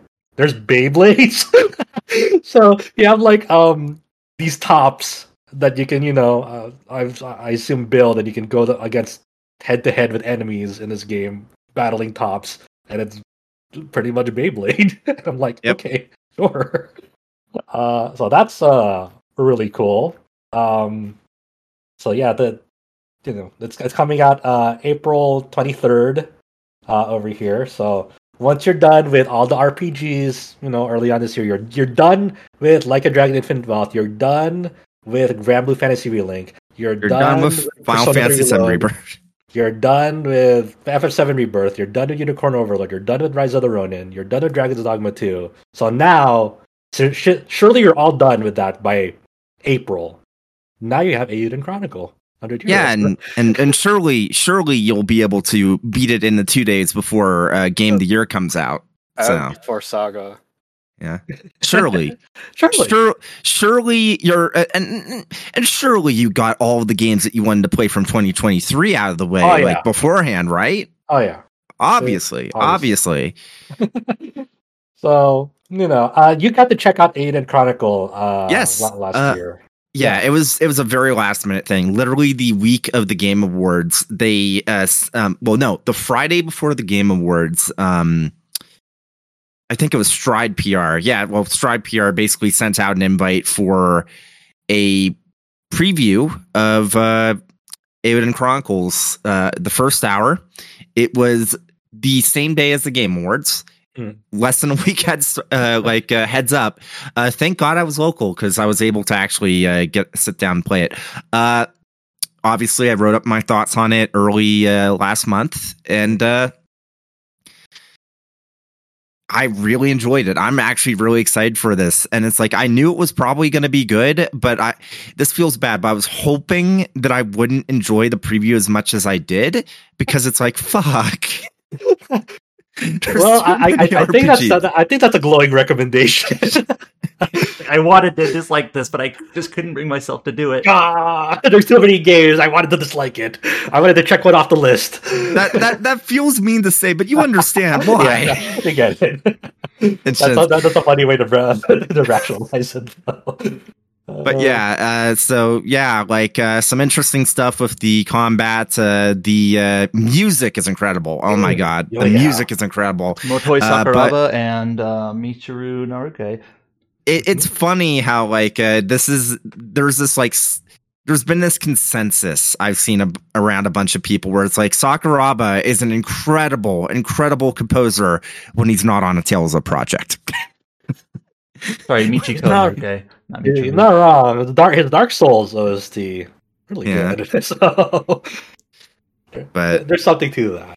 Yeah, but anyways, yeah. Uh, read my uh, my thoughts yeah. on the game from last month if you haven't already. Understandably, if you haven't read it, it's like it, it was just like so much news, so many other stuff going up. So it's like understandable. But yeah, uh, I am sorry, folks, if you weren't already excited for Aiden Chronicles, you should be. Hell yeah! I really yeah. like how it looks. Um, I really the two D uh, pixel art um, with the kind of the three D backgrounds. It, it's it's not necessarily like Star Ocean two. The, uh, the it actually sort of art. reminds me of like Trails in the Sky, only with uh, yeah. two pixel with only with like two D characters rather than the right the what, we, yeah. what those have. So, mm-hmm. so man. I uh, can't wait for this one. And we're still waiting for a release date for the Suikoden one and two H D remaster as well. Yeah. It's you know, that's also this year. So I, I've heard kind of weird things about like those Metal Gear Solid remasters. Like I they yeah. were what, seven twenty p? Uh, yeah, they were seven twenty p on everything, and, and uh, the Switch version only had like Metal Gear one and two, not Solid, Metal Gear one and two on the game card, and then everything else you had to download for some reason. And I've heard other weird like performance or emulation or whatever things. It's like, come on, Konami, you can get Suikoden, right? Can't you? Come on. I, I, I, I'm, ho- I'm hoping that like, you know, they have a different like, you know, obviously a different, hopefully it's not just like a porting team like that they did with the M G S. Uh, collection. Hopefully, it's like kind of tailor made and almost like remastered from the ground up, and, and with modern uh, optimizations in mind. Instead of just like, hey, we're just gonna uh, port here, here. Like, okay, come on. So uh, yeah, we're hopefully next time the show. It's not. It's not like the first, the first showing of Suikoden one and two H D remaster was bad. It's just no. like now we have precedent of like what they're doing now with the M G S collection. Um. Our game of the year of uh, last year is now on Xbox Series. Uh, they shadow dropped Baldur's Gate three at the twenty twenty-three Game Awards, and uh, you know it came out last month on Xbox Series X and S. Um, I'm sure there's been some many, issues many I've heard. Oh, okay. With saves, uh, yeah, saves, and also I guess like if you are streaming the game and it shows like a sex scene, it was like considered oh, yeah, bad. Yeah. Like it would like uh, oh yeah, people get banned. Yeah, that's right. And they're like, oh, okay, we'll fix this. So, well, yeah, there is the full frontal nudity. There is heavy, yeah. heavy sex in that game. You can fuck a bear. Anyways, by the way, the section of the podcast we're in now are like all the release dates, and they're kind of generally in order. So some of these we've already like touched on, like Rise of the Ronin and stuff. But yeah, yeah. we're going into our release date and section. A, and a lot of and, and a lot of times when a release date is announced, it's alongside other information as well. Not all the time, but often. Um, but yeah, Baldur's Gate three, he like Sven was supposed to say it like during his speech, but you know, he only had thirty seconds. So yeah, so, yeah by the Please way, please wrap it up. uh, oh, yeah, and, yeah. and I don't, I don't have a direct tweet in front of me, but I remember reading one of the developers, like obviously they were struggling with the Series S version for the longest time, but like because of the headache of having to, to deal with that, they like found like a lot of like efficiencies. Like they were like put under the gun to figure out how to make that thing work uh, on the S, and were able to kind of clean up and find a lot of neat, neat little you know software tricks to to yeah. help all versions of the game. So it's kind of a neat little neat little bonus. So uh, as cool as that is, apparently there's been an ongoing issue with the Series X version for I guess a month now, where uh, people keep losing their saves. Oh no! Yep. Yeah, that's what I heard. So this is not good. The type of game you want to lose your save in. Not that you ever uh, want to. But. I would be, yeah. Like yeah, I have I've, a two hundred hour save, and it's now gone. I've seen at least like one person on like Reddit who, like in the most recent thread about it on like r slash games, where they were like, "Yeah, I'm. I don't know when I'm going to pick this up again because I lost my save right as I got into Act Three. I don't want to oh, touch this game." No. It's funny. like I, I read that, and it just was like, "Oh man, they." Sh- Like they should just like give you a refund and let you keep the game if that happened to you. It's like holy shit, man. Yeah. Well, uh, if you're on it and you're having fun, great. And if you're folding off, maybe that's the uh, right back call up too. Your saves. Yeah, back up your uh, saves. The problem is you can't you can. easily do that on. I don't know, yeah, you, I don't know if you could on the Xbox. uh, one of the things they're recommending people do is make sure that Larry and Cross saves are enabled because that might give you an extra bit of security. I don't know how well it's yeah. working, but it maybe it'll help. Maybe it'll help. But, and you know, uh, obviously, yeah. Larian's obviously actively investigating and trying to uh, fix this. Uh, you know, twenty four seven around the clock. Uh, yep. So, give them some time as. So it's a big game, one might say. Yeah. Uh, this is uh, cool for me. Uh, they had, uh, so level five, they pushed back all their titles to this year, uh, and the one of the titles was Inazuma eleven Victory Road. And at the time, it was only previously announced for P S five, P S four, Switch, and mobile devices. But now they announced that they're also adding a Steam version for this game, which is hell yeah, great news for me because I've always wanted to like try out.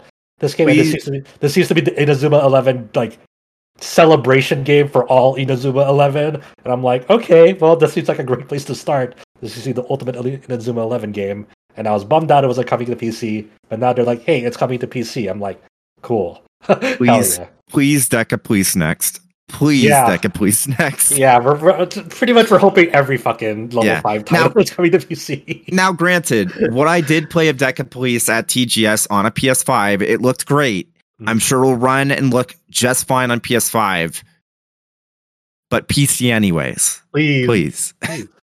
please. But yeah, I want, I want to. I don't, I cannot commit that like I'm gonna be like the biggest Inazuma eleven fan out of this, but I, I am interested enough to check it out. Because I know a lot of people were fans of this game and like really, really praise it. I'm like, okay, I should give this series a shot. Um, and all the footage that I've like been looking for this game, it's like, man, this is really intricate. I'm not like the biggest knowledge. Josh is a huge soccer fan. Well, I'm not well, a, I mean, I'm not, I'm well, I mean, I'm not I mean, a big like soccer goes, knowledge person, but you know, I mean, I mean, you kind of like left, uh, kind of. Uh, kind of give away the game by calling it soccer in the first place. Yeah, I know. uh, the, the, the, the, I'm not a big knowledge, you know, person for the football americano, one might say, you know. Or no, that's just football in Spanish and football americano for actual American football. So you're convincing yourself.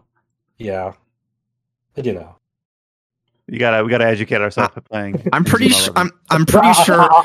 Where's the touchdown? How do you do a touchdown in this game? Yeah, yeah. I, I, I think I find it very, very funny that I'm pretty sure, like the one person on staff that knows the most about about both soccer, uh, well, football and American football is our British boss.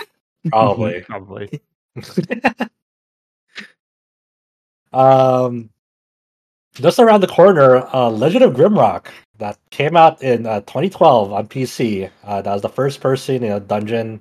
Uh, I don't know if it was like a turn-based, but... Uh, it's real-time. It's, it's real-time. Real time. Yeah. Uh, I think the interest, yeah, I think the yes, blobber. I think the interesting thing about this for me is when I was going through like my preliminary, like first going through like all these R P Gs to test them on like Steam Deck article back when I got my Steam Deck in May of twenty twenty-two, uh, like Legend of Grimlock was one of those games I played. It does not have uh, gamepad support. So I wonder, oh, yeah. they probably won't, but I wonder if they'll add in gamepad support with the Switch version's release. Yeah, the, well, the Legend of Grimlock, yeah, it's coming to Switch on January fifteenth, so a few days away. Oh, and, uh, go ahead, sorry. Yeah, not, not just the news, pretty much. Like, I, hey. I, I had, an, I just, I thought this already had a console release, but no, like it's P C mobile only. Like, like I, th- I like, I, I was like, surely this came out on P S four or something, right? Like, oh no, never did. So sure when this was announced, Switch... when this was announced, I was like surprised because you know we hadn't heard about Grimrock in almost a decade, and I and I actually didn't. There was a sequel too. Yeah. yeah, I forgot what even the developer's name was because they're just not in my my mind space because we haven't been thinking or talking about them. It's Almost yeah. Human is the Finnish developer of these games. And I was sort of curious, like, what have they been working on since Grimrock two? Because I have no idea. And the, the answer apparently is nothing. They made oh. like these two games, and they were just sort of like satisfied, and they're like, "We're not making, we're not yeah. really making anything right now." Like, oh uh, yeah. And they even put in the press release. Um, let me just read it. Um, almost, or sorry, all of us at Almost Human have had other things to do besides Legend of Grimrock in recent years. So why should we do a port of a game that's almost eleven years old? The idea of a port arose when our programmer, Petri Hakkinen, had a Nintendo Switch developer kit, and he thought it would be a fun and educational side project to get the game running on our favorite console platform. Most of our decisions aren't driven by business de- business development plans or market analysis, and this is no exception, and we simply did the project because it was enjoyable for us. We anticipate awesome. This release will rekindle the excitement of many old fans of the game, and we hope yeah. some new adventurers will discover the delights of old-school dungeon crawling. And then they said like this new Switch port uh, is coming with an overhauled U I uh, for both docked and handheld modes to suit both of them. So, you know, they're, they're just like if you want to see how they adapted it on that platform, you know, it's definitely need to check out. Yeah, um, and and knowing because I didn't actually remember that they had done a mobile version before, like Adam just mentioned it now. I I guess it makes sense that they would have ported it to Switch if they had a dev kit because it's like they're both the same architecture, so yeah. Uh, maybe is Legend of Grimrock two on mobile as well, as, or is that only on P C? I don't know. Because uh, yeah, because I know that Grimrock two is the one that people really, really like. I still need to play both of those. I'm a fake uh, Blobber fan. I am sorry, uh, but yeah, it's like it, it's funny because like I remember a decade ago, like Grimrock and Grimrock two were like some of the big P C exclusives people talked about, and it's just like nowadays you don't really get too many of those. We had it, a there's a couple of responses to our our, our article about this, our our tweet or whatnot, where the sentiment was like this developer came out of nowhere, created two of the best dungeon crawlers ever made, and left. Two year period. Okay, uses to elaborate, leaves. Yeah.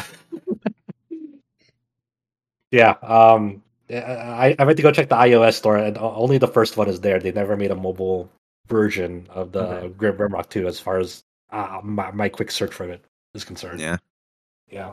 So, um, good on them. Hopefully, you know, if the, if this does well, hopefully they come back together and um, do it for re-release the the sequel uh, on Switch and maybe mobile as well.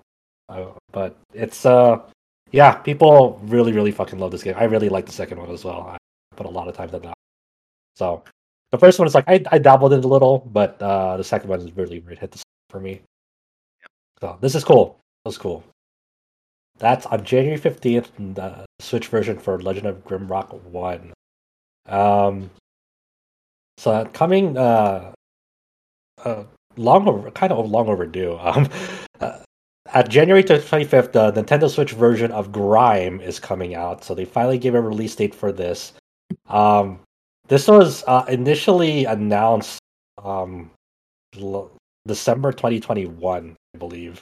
So, and it's and it's been and it's originally slated uh, for summer twenty twenty-two. Then it kept getting pushed back.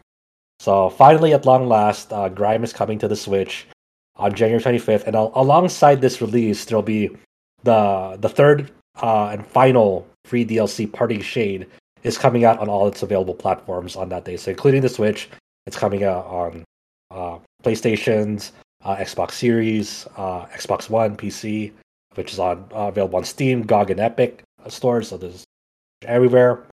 Um, yeah, this is kind of the this is the Souls-like from uh, developed by uh, Cloverbyte and published by Akupara Games. So good on them, you know, to finally get that Nintendo Switch version uh, out, and hopefully, you know, it runs well when it comes out. And yeah, so for people who are waiting for that version, the wait is almost finally over. This this one is sort of fun, or this one is sort of amusing, because this game came out in two thousand twenty-one, and I hear it's pretty good. Just it's like a side-scrolling, they call it like a side-scrolling Souls-like, um, and I heard it's pretty good. And they announced that there was going to be a Switch version, but they kept delaying it. But the thing is, is like they kept releasing like D L Cs, they're free D L Cs for the game. So it, it they never went like completely radio silent, because they were always updating the game on the other platforms. It's just like, well, where's the Switch version? Where is it? Where is it? Over basically two years later, and finally here it is. So uh, good on them for finally, you know, getting that version up to snuff. Hopefully it's in good shape. Yeah. Yeah. Um, next up, uh, we have uh, a, a D L C for Eastward uh, called Eastward Octopia, or yeah, Octopia, coming out on January thirty-first for the Switch and P C. Um, the nature of this D L C, I'm trying to remember. Was this um, more it's was basically this sort of laid back? It's like a, it's D L C? Like a, it's so the original game is sort of like a two D kind of adventure R P G, like isometric-ish top-down pixel art adventure R P G. This is like a farming sim, and oh, okay, it is yeah. not canon. It doesn't fit into a timeline. It's it seems like it's quite literally, we're just gonna take these characters from the game, and now it's a farming sim. Like everyone's just having a Why good not? time, relaxing. We're just we're just we're taking our Eastward assets, and and we're gonna make Stardew Valley. Okay, I respect that. Uh, that sounds more dismissive than I intend. They're like, you know what, we let's let's try our hands at it. Uh, yeah. We'll try, you know, use what we've got with our art assets and our, you know, our our tech. What was the original game like? I remember Paige reviewed it or something. She liked it. Yeah, it, it like uh yeah. The original She's bought like merch an R P G and stuff for the game. Also, she liked it that yeah. much. So yeah, she really liked the Eastward. So that that's uh coming January thirty-first. Uh, it's gonna be priced at uh five ninety-nine uh, U S D. Um, yeah. Uh, next up, uh, Cygames. Uh. I had a lot to say about uh, Granblue Fantasy Relink, because it's coming out in uh, less than a month, and they wanted to uh, tell you all about uh, Granblue Fantasy Relink at their Granblue Fest uh, in December. Um, the they unveiled the, a new trailer for it, two trailers. What the first one was uh, showing off the theme song uh, called "Good Night, Good Morning," uh, sung in English by the Japanese voice actress of Lyria, Nao Toyama. Uh, really, really good uh, theme song. I didn't know that Nao Toyama could sing in English, but that's the uh, first time I ever heard her singing. Yeah, it's awesome. English. Uh, yeah. Then they showed off another trailer showing off some of the boss battles in the game with the four primal beasts and some of the members of the church. Like there's some church faction you go up against. So they showed off some like the antagonists in the game. Uh, they showed off a new playable character uh, for Granblue Fantasy Relink. Uh, the next one that they showed up is Cagliostro, uh, who is a fan favorite uh, in the game and also available as a playable character in the fighting game. Um, so we, we haven't really seen how she plays in Granblue Fantasy Relink, um, but they just announced her. Uh, they also announced that uh, there will be a, an update for the game in April uh, that adds new content, and part of that new content is two new playable characters.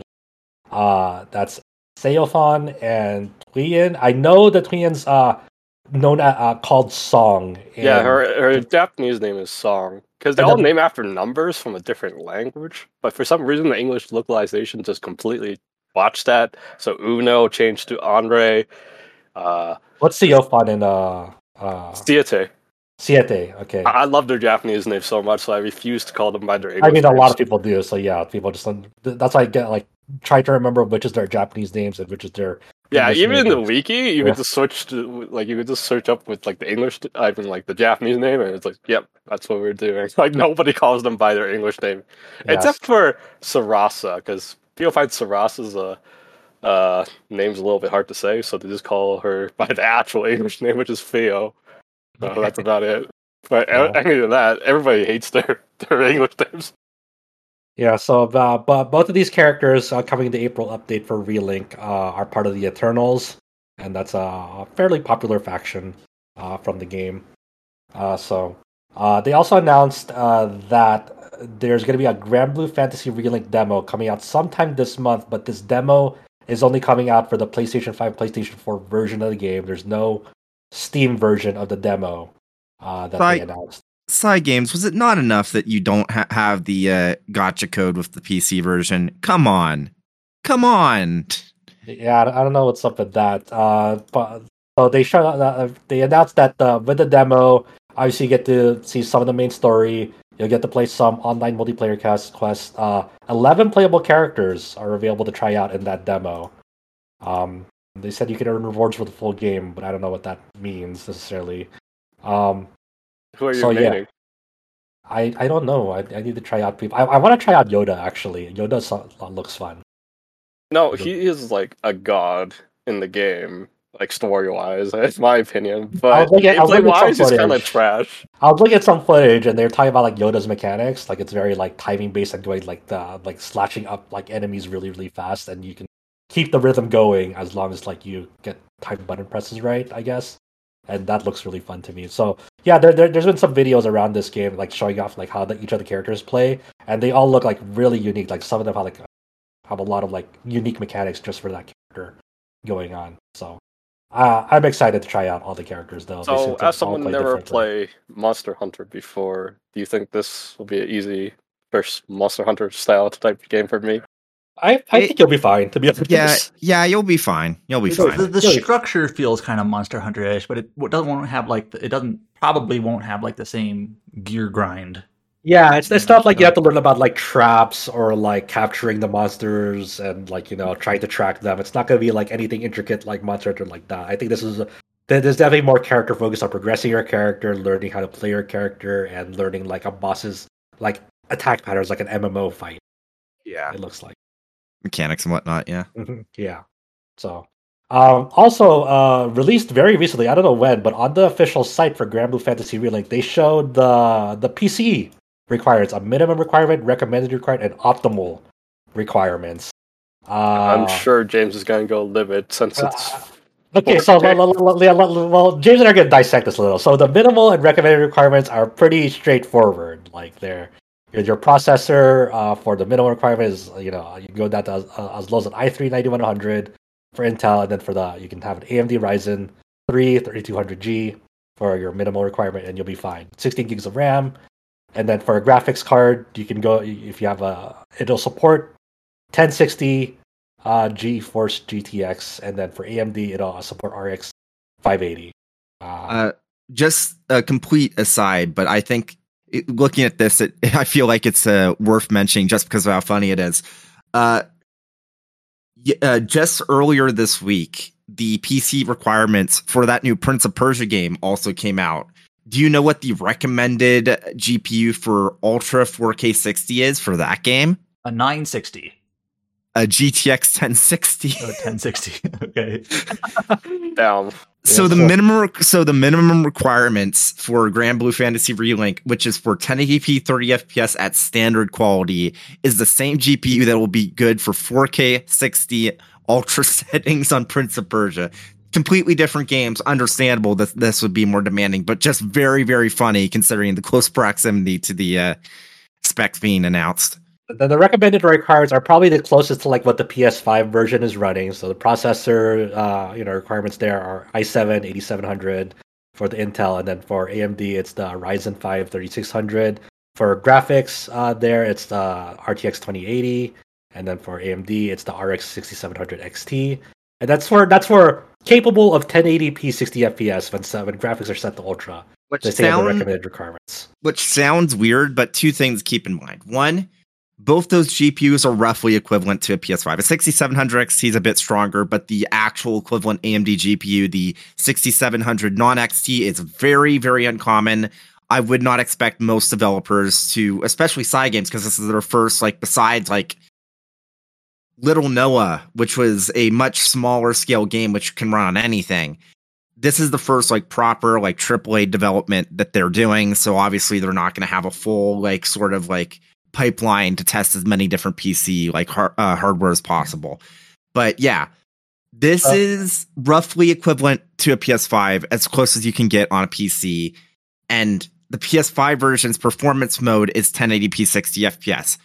Probably not at Ultra, because I did, and I guess we'll talk about it in a bit, I did get a chance to play the one point oh version of the game on P S five during the T G A week, and the uh, graphics are definitely lower in performance mode than quality mode, so this is roughly equivalent. This is about what you would expect, considering what you're getting on P S five.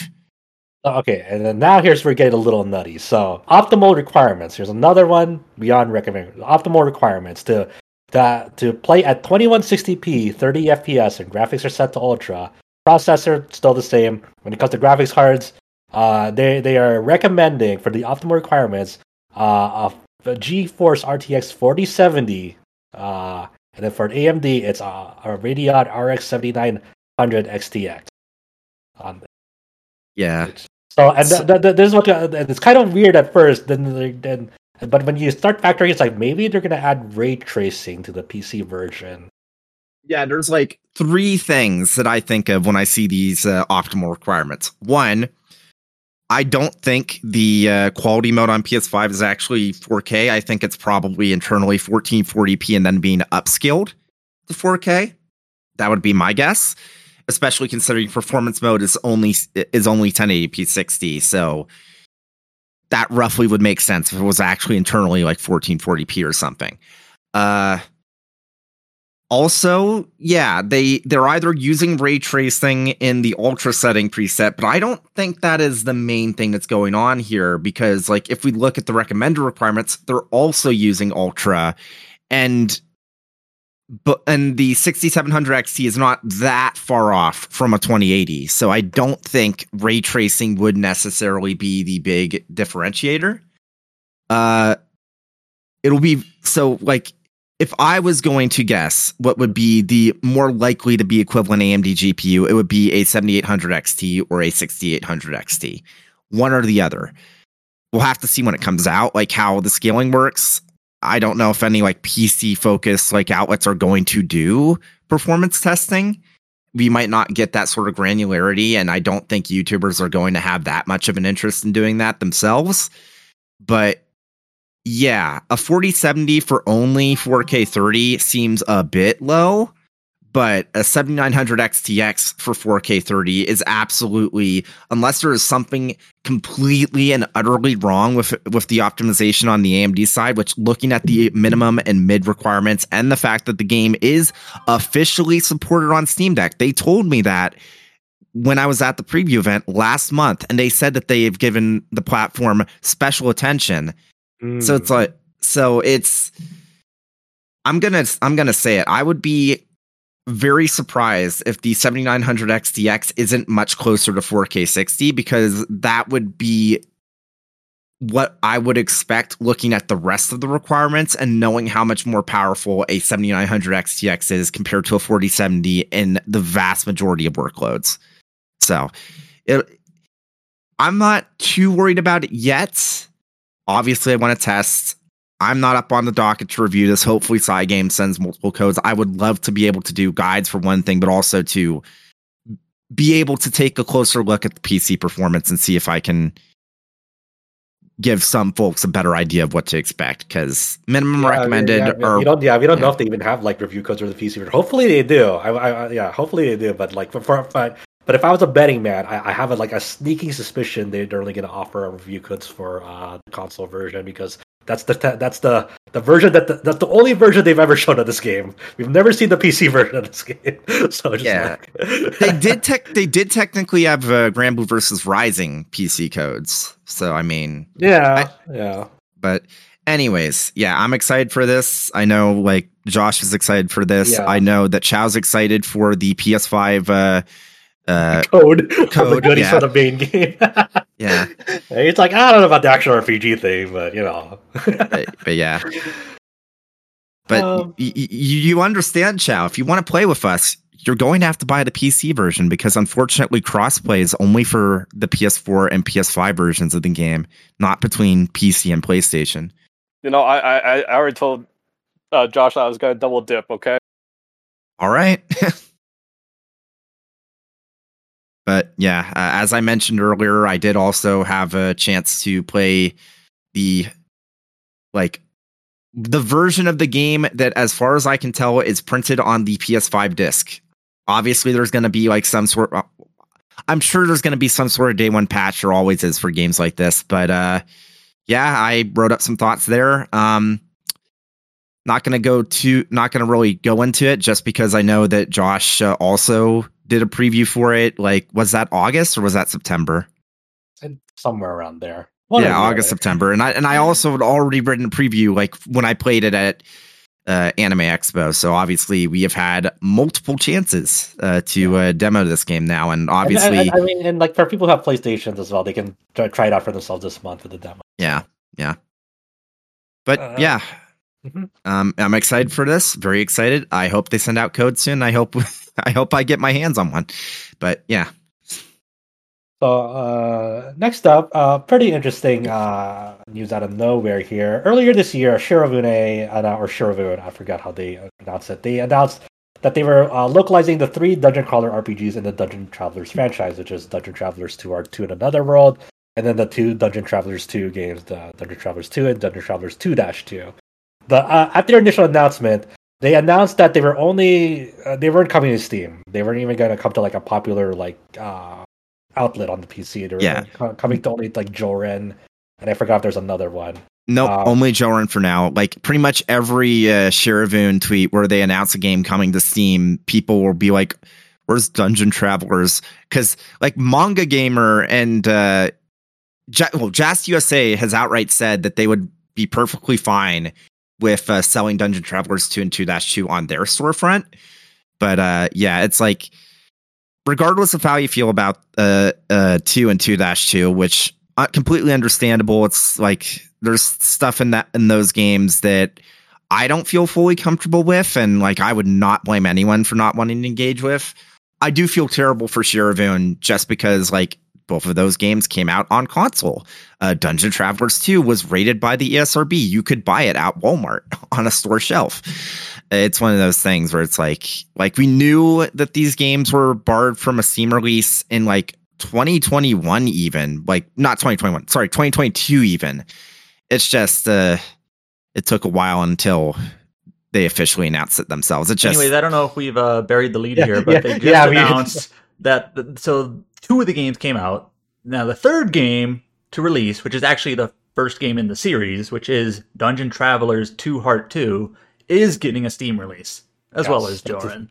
So that game yeah. uh, verified, approved for Steam, coming out on February fifteenth, uh, right yeah, in the Steam, middle of an empty month. Steam yep. works in mysterious ways. The Just... weird thing about like the Dungeon Travelers two one also is that like, I know people would be upset at this, but the version that they released on Joran is the English Vita version, which was censored slightly. Like they yeah. they didn't uncensor it. It's the same version. They said so. And it's like even that is still not approved for Steam. I don't know. Yeah, it's like regardless of how you feel about like the games themselves, there it's been an ongoing thing, and there's been developers that have spoken out about how there is a very much a weird sort of bias with uh, at least someone or multiple people within Steam where it's like very inconsistent about what will get accepted onto the platform. And because there's no real way to kind of like appeal those decisions, sometimes like developers are just shit out of luck, like uh like Shirovune here. uh I don't think I've mentioned this in um publicly, but I, I feel especially bad about it because I actually like had a conversation with uh, Robert over at Shirovune like around the time I finished Galeria, and he, he was talking about like dungeon R P Gs he had played, and I mentioned, hey, you guys should try and get Dungeon Travelers two on P C.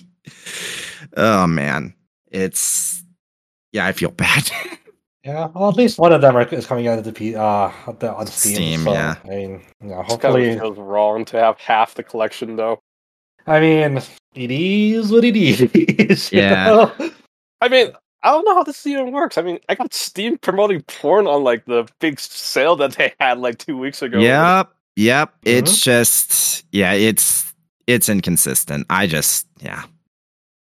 yeah, um, very weird. Um, next up, uh, we have an end of service announcement. Everyone loves end of service announcements. Uh, there's the end of service announcement for Danmachi Memoria Freeze. They'll be shutting down out- outside Japan on February twenty-eighth. Is that uh, sorry? I only refer to the series by its up? English name. Uh, is it wrong to try to pick up girls in a dungeon? Question mark. Familia Myth, colon, Memoria Freeze. Right. Oh, Jesus. Okay.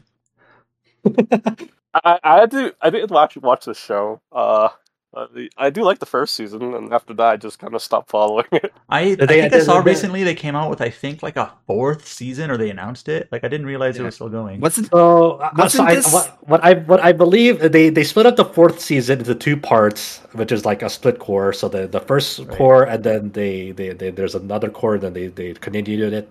And then I think they announced like a fifth season, I believe. Okay. So it's ongoing uh, as far as the anime adaptation is concerned. Because I was thinking of this uh, as like, this is an anime from ten years ago. And it's like, well, maybe, but also still going. Yeah. Uh, so, so two things about this. First off, uh, with all of these like mobile game closures, I'm used to seeing it happen for a game that's like maybe a year old. It, I, I was shocked to, to to see that this came out like six years ago. And then I remembered, wasn't this like the first like Crunchyroll like mobile game that had a lot of controversies because of like miscommunication about like what was in the game and not? There was something that, like that. And, and yeah. I, I, the other I, thing I, was I, this weird censorship thing. They, they, well, they say they weren't going to censor the game, and then when they released it, they completely censored it. No, no, I, I, I, I believe like like it's kind of it's kind of.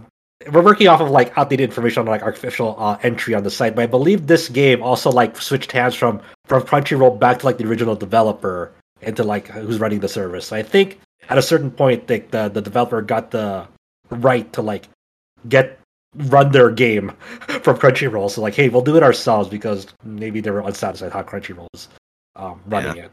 Um, I think that that's. I hope uh, nobody uses Crunchyroll for the gacha games. I'm still not going to forgive them for the Princess Connect treatment. Yeah, so a- anyway, like the affected regions for this uh, shutting down is Euro- U S, Europe, Taiwan, and South Korea. Been running, you know, oh, about six years, so that's a pretty decent run for, you know, uh, a game these days. Some games, a lot of games don't even make it to their first year, through their first year. You know. So yeah, that's um, uh, another one that... There was a lot of end of, end of service announcements for games la- last month. That that's usually the, around the time we're like, we don't want to run this game anymore. So we didn't we didn't list everything down. That was one of the things we listed down here. But there was a lot of games that announced end of service um, last month. Um, I think I just put it here because it was February. That's kind of where we're at. Mm-hmm. The gacha market is wild in the last month. It's like with the Chinese trying to ban gacha laws, but then they backtrack because like eighty billion dollars in the stock market was gone. It, yeah, it, it, it was a wild ride for the, in the mobile sector uh, these past few weeks. Yeah. Um, the the the Fate New Year's project, which usually happens right at the tail end of the year for in Japan, uh, leading up to their new year, uh, happened. Um, you know, some of the things that happened, they showed off a new trailer for the Witch, Witch on the Holy Night uh, anime film. Uh, the, being done by U F O Table. Looks really, really nice. They showed off, you know, uh, some things for the for the mobile game, uh, Fate Grand Order.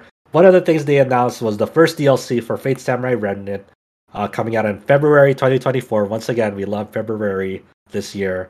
There's uh, D L C one, uh, Records Fragment, uh, K N Command uh, Championship, and this seems to be uh, a Gilgamesh-focused uh, uh, D L C where D's holding some tournament. The specifics on what's happening in this D L C is not really... They didn't really show anything in terms of, like, there's going to be new characters or new stuff.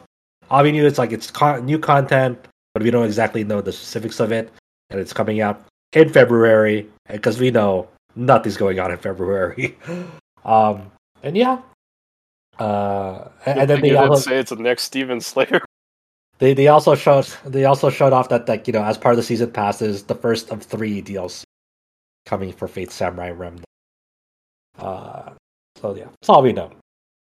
Um, other than that, uh, we mentioned it earlier, but uh, Rise of the Ronin uh, from Team Ninja, being published by Sony, that is coming out on March twenty-second, twenty twenty-four, exclusively for the PlayStation five for now. Obviously, no other game is releasing that day, right? Uh, no. I think actually there is one other game releasing. It's called The Legend of Legacy H D Remastered. Oh yeah. No, no, no, no, no. I forgot. I forgot. Right. Uh, Princess Peach so, uh, Showtime. That's coming yes. out that day. That's true. Is it really? Yeah, I actually didn't know that. If that's true, no, or if that's either. a lie, or is that a joke? I don't know. No, it's true. It's true. Okay. Legend of Legacy is also coming out on that day. That was my original joke. Yeah. um. So yeah, uh, we're all. Oh, I am really interested to see, see how this shapes up. I just know it's a very busy uh, day, release yes. day. Dragon's Dogma two. If people didn't, yeah, yeah. pick up on the joke. Um, I, I, why I do I get?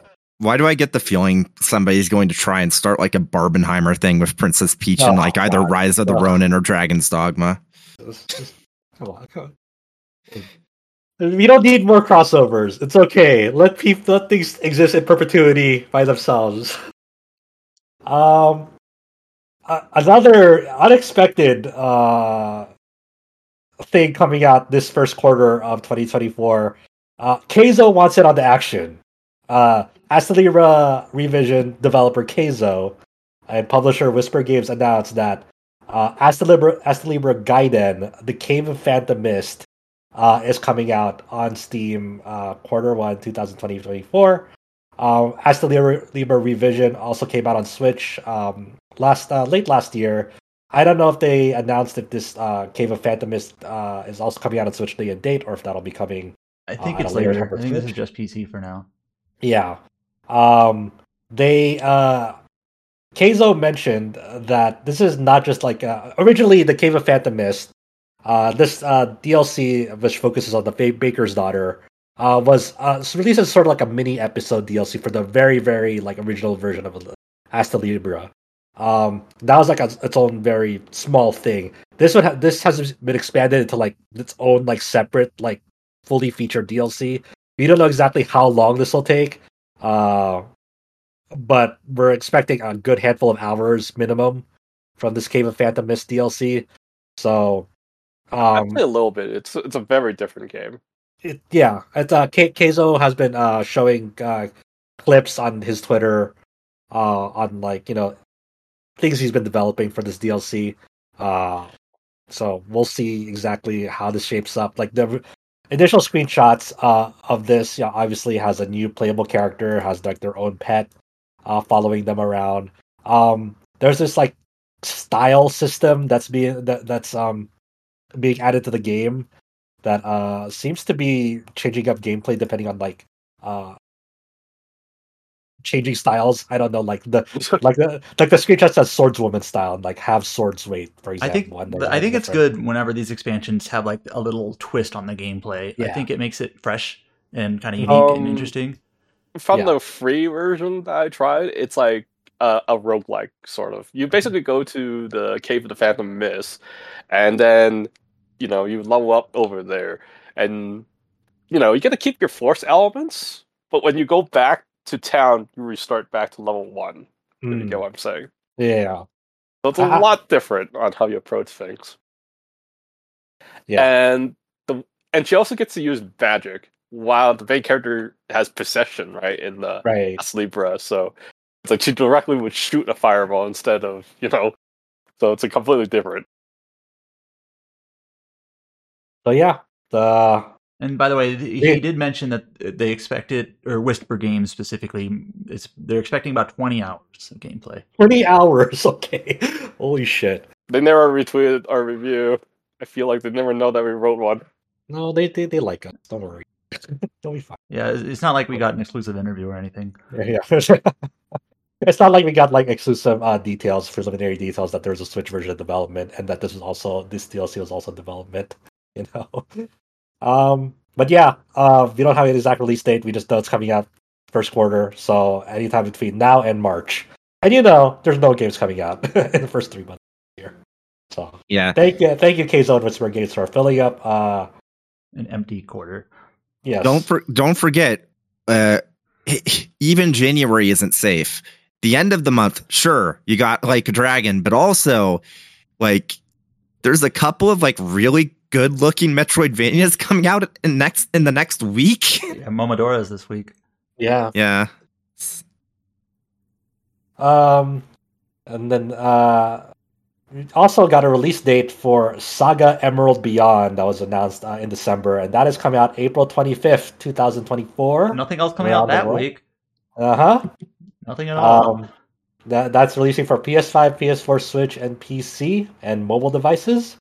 I uh, no, I, I feel heard... like I feel like even more than any of any of the other like games like batting for each other's like uh, audiences like in the first half of this year. The the group of people that would be interested in Eodon Chronicles and the group of people that, that would be interested in Saga Emerald Beyond, I feel like the overlap there is almost a circle. Yeah. So, okay, so on its face, they announced the release date, and that's good. They released character trailers for, you know, some of the playable characters, the Tsunenori Mido and the Witch Amaya. Then they released a separate, like, gigantic press packet on the Square Enix press release that uh, goes super deep into detail about uh, Mido's story and Amaya's story, down to, like, the Kagutsu, like, the puppets that aid uh, Mido in it, and, like, they they... detail exactly, like, they have their own character, each of these puppets. They have, like, their own backstory. They go super deep into detail, and I highly, highly recommend people who are, like, interested in the, this new saga to, like, go read up on that. On, on um, like, the headline I put is, like, it details party members, battle system mechanics, races, and a ton of brand new information, because we get, like, on top of, like, these super detailed descriptions of, like, the party members on each of their routes for Amaya and Mido, they also go deep into, like, the like the battle system and like all the enhancements from what's new in this entry.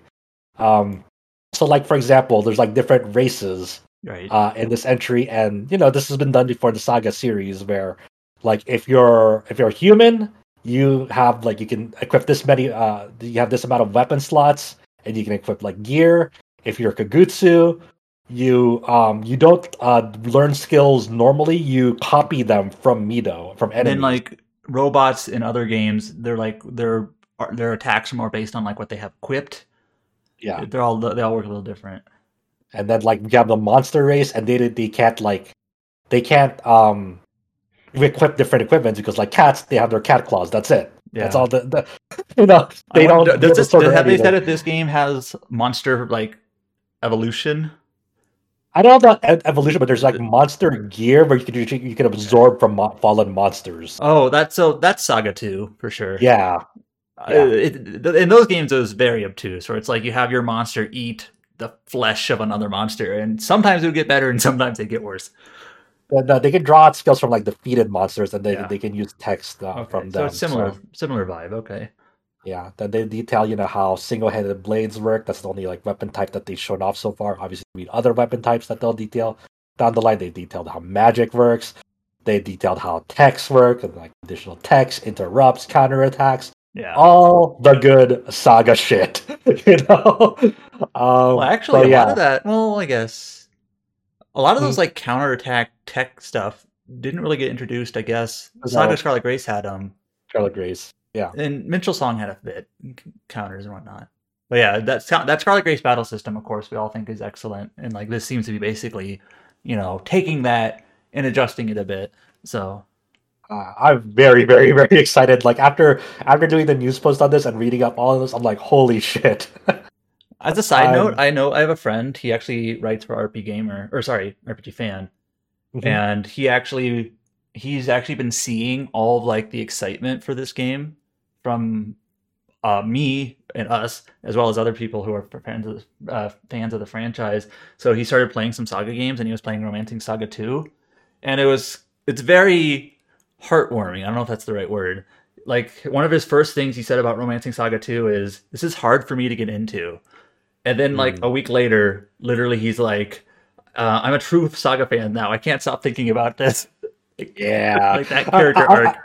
I love some of the descriptions they give the characters here because, like, some of like the characters that can join the retinue, they uh, uh, detail here. One of them is like for Wilma, the Yellow Witch. You're like, who's this character? Let me go read up on her uh, description. And then here's the description: a Yellow Witch from the witchdom Potra. Wilma has a very placid demeanor, but deep down, she is deeply worried that she may be a golem. She has a very idiosyncratic way of speaking, and that's her character description. What it's if like, I am? What if I am actually not a human being, but I'm just like an automaton? You know you what? Never Same, know. Actually. That's a very normal worry to have. Deep down, I might be a golem. I also oh, no. saw they also mentioned... we we mentioned this in the announcement because we saw it. Like, Ma- Matcha is there mm-hmm. from yes. Scarlet Grace. And we're like, oh, yep. she's a god. What's she doing here?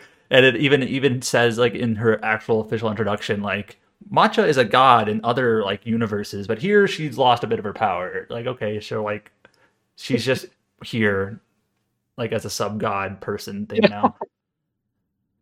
Uh, so yeah, that's uh, a lot of good character descriptions. Very good. Um, I can't wait. I can't wait. So yeah, you know, April, late April. Uh, good stuff.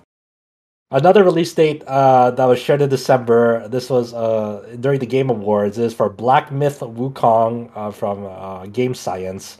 That is launching on August twentieth, twenty twenty-four for PlayStation five, Xbox Series, and P C. Um, they shared a new trailer as well, and yeah, that's uh, been long in development. So this one's I'm just glad it's real and just not some epic trailer, and you're like, oh, where's the game? And just glad. I mean, it, they, yeah, yeah, they've shown a lot of gameplay for this, like for like I G N and stuff. Like they've done a lot of um, I G N exclusive stuff for this game. Uh, so yeah, they, we've shown they've shown off a lot of gameplay for this already. So you get a you have a good idea of how this will um, like what the battle system is like, for example. So that'll be something to look forward to at the second half of twenty twenty-four. I think they were smart. They were releasing on a not-so-crowded month. It's not February or March, so good on them. Unless there's a surprise Nintendo Direct somewhere, and there will be like this huge spam of R P Gs right around June to July.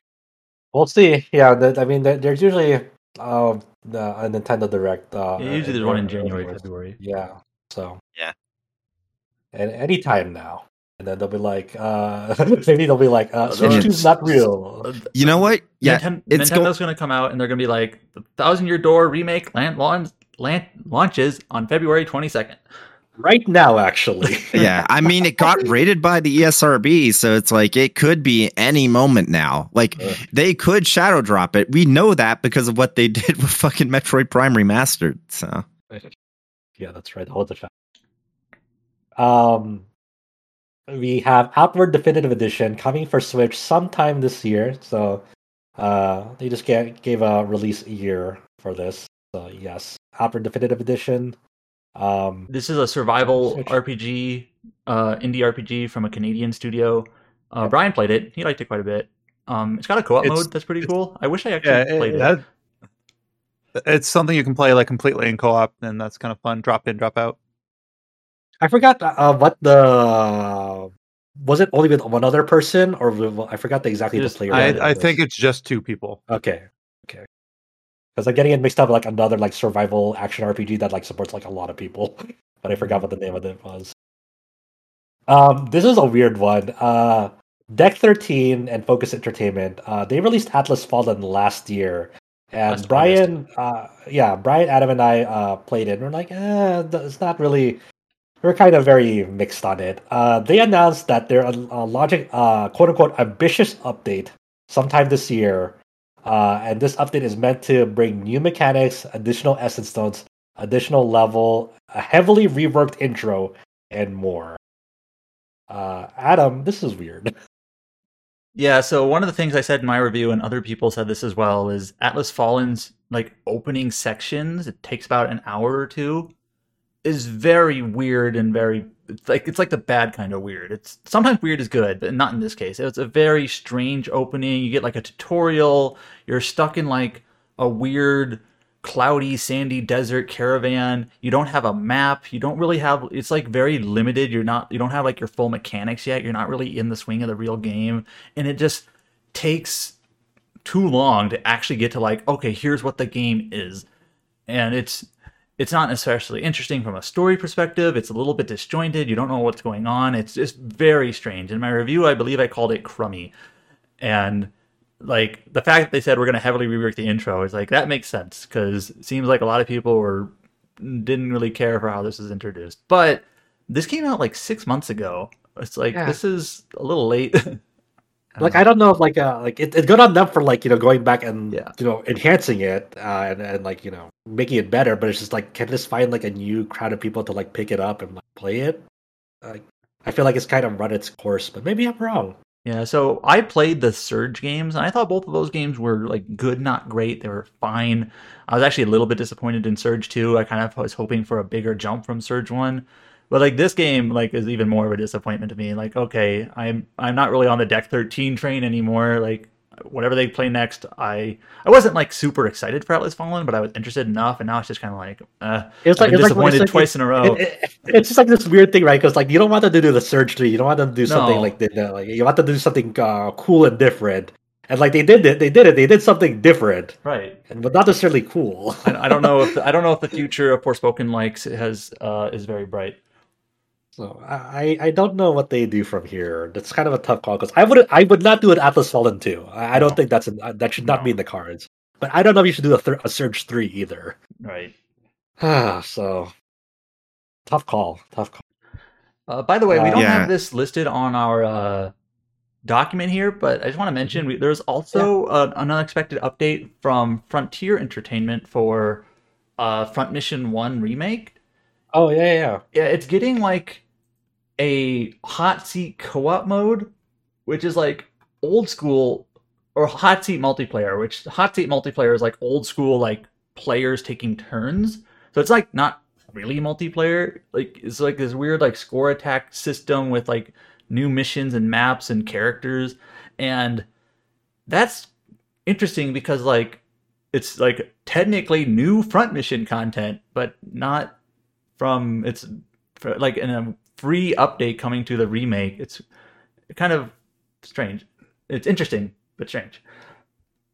Yeah, I guess like, you know, for the, for the things that, uh, yeah, we didn't, uh, Mark listed on the doc, like another thing that they, this is very recent news.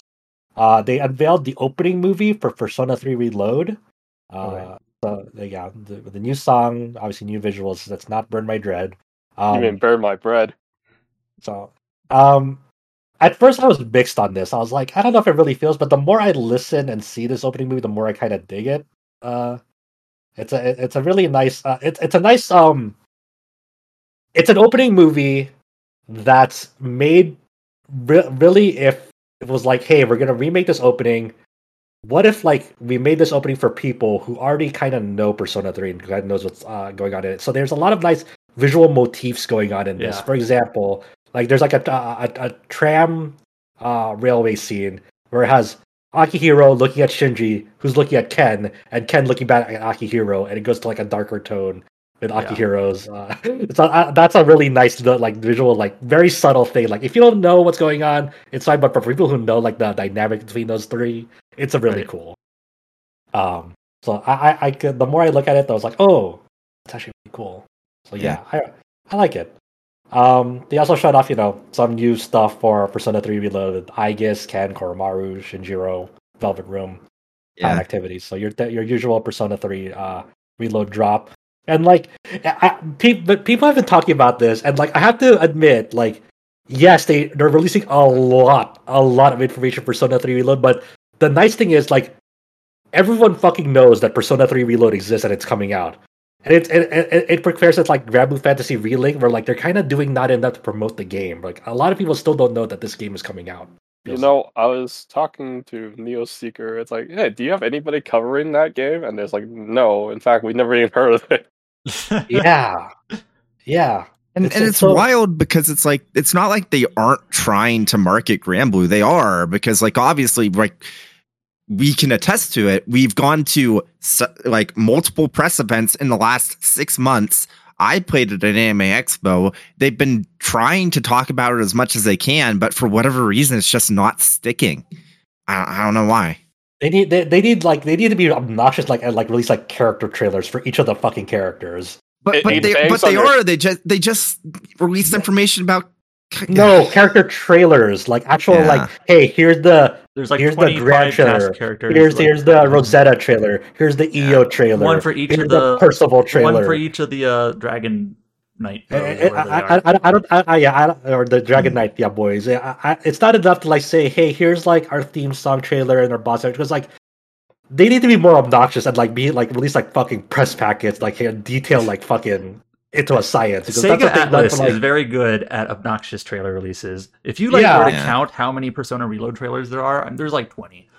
Also, yeah. also uh, the thing I love about the Persona three Reload marketing is that, yeah, they're being obnoxious about it, but there's a reason, because right. they're literally releasing new details every, like, what is it, new moon? Yeah, it's yeah. like, or full moon. Yeah, it's like... Yeah, now, what's one thing that... Uh, this is sort of an aside, but uh, Atlas had, like, a sort of similar uh, philosophy for Soul Hackers two a couple years ago, and that didn't seem yes. to work out. Yeah, that um, didn't seem to work out. I mean, like, I, mean, I think people were aware it existed, but, like, they weren't, like... But Soul Hackers is like not really a beloved thing. Sure. Yeah, it's a niche. But, but people and, knew like it was coming. Also, I guess I guess to kind of stress the difference between like um, Sega Atlas's like uh, marketing and like side games.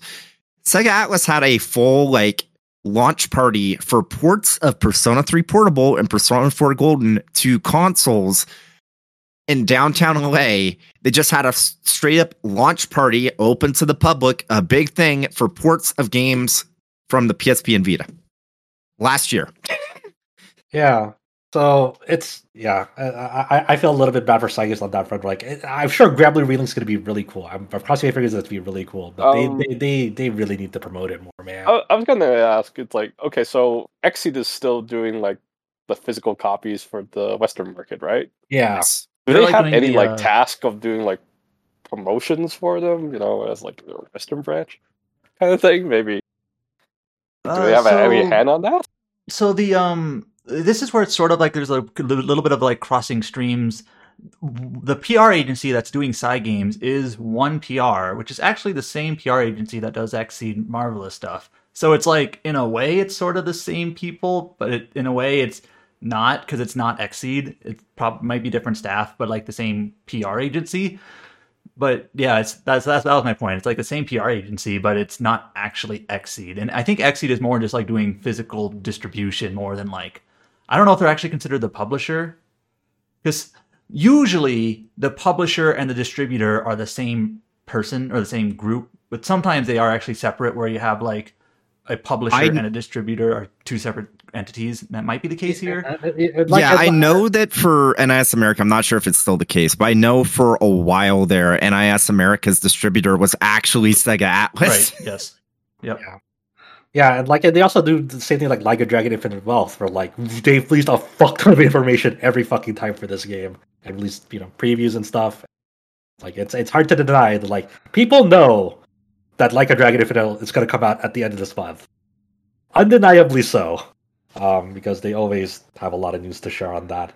Um, and, and like they did a similar thing like uh, C I Games did for Lords Lords of the Fallen last year, you know?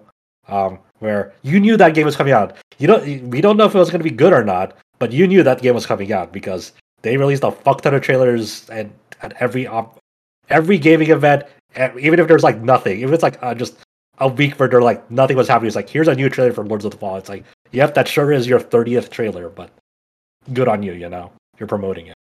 So. And I mean, it worked out for them because yeah. it's, it's like been a success. Hit. Yeah. Uh, yeah very on successful. That note, there was actually a recent trademark from C I Games in Poland for Death of the Fallen. Ooh. Damn. Uh, so Holy people are making the assumption, which I think is a safe assumption, that this is a follow-up to Lords of the Fallen. So... Mm.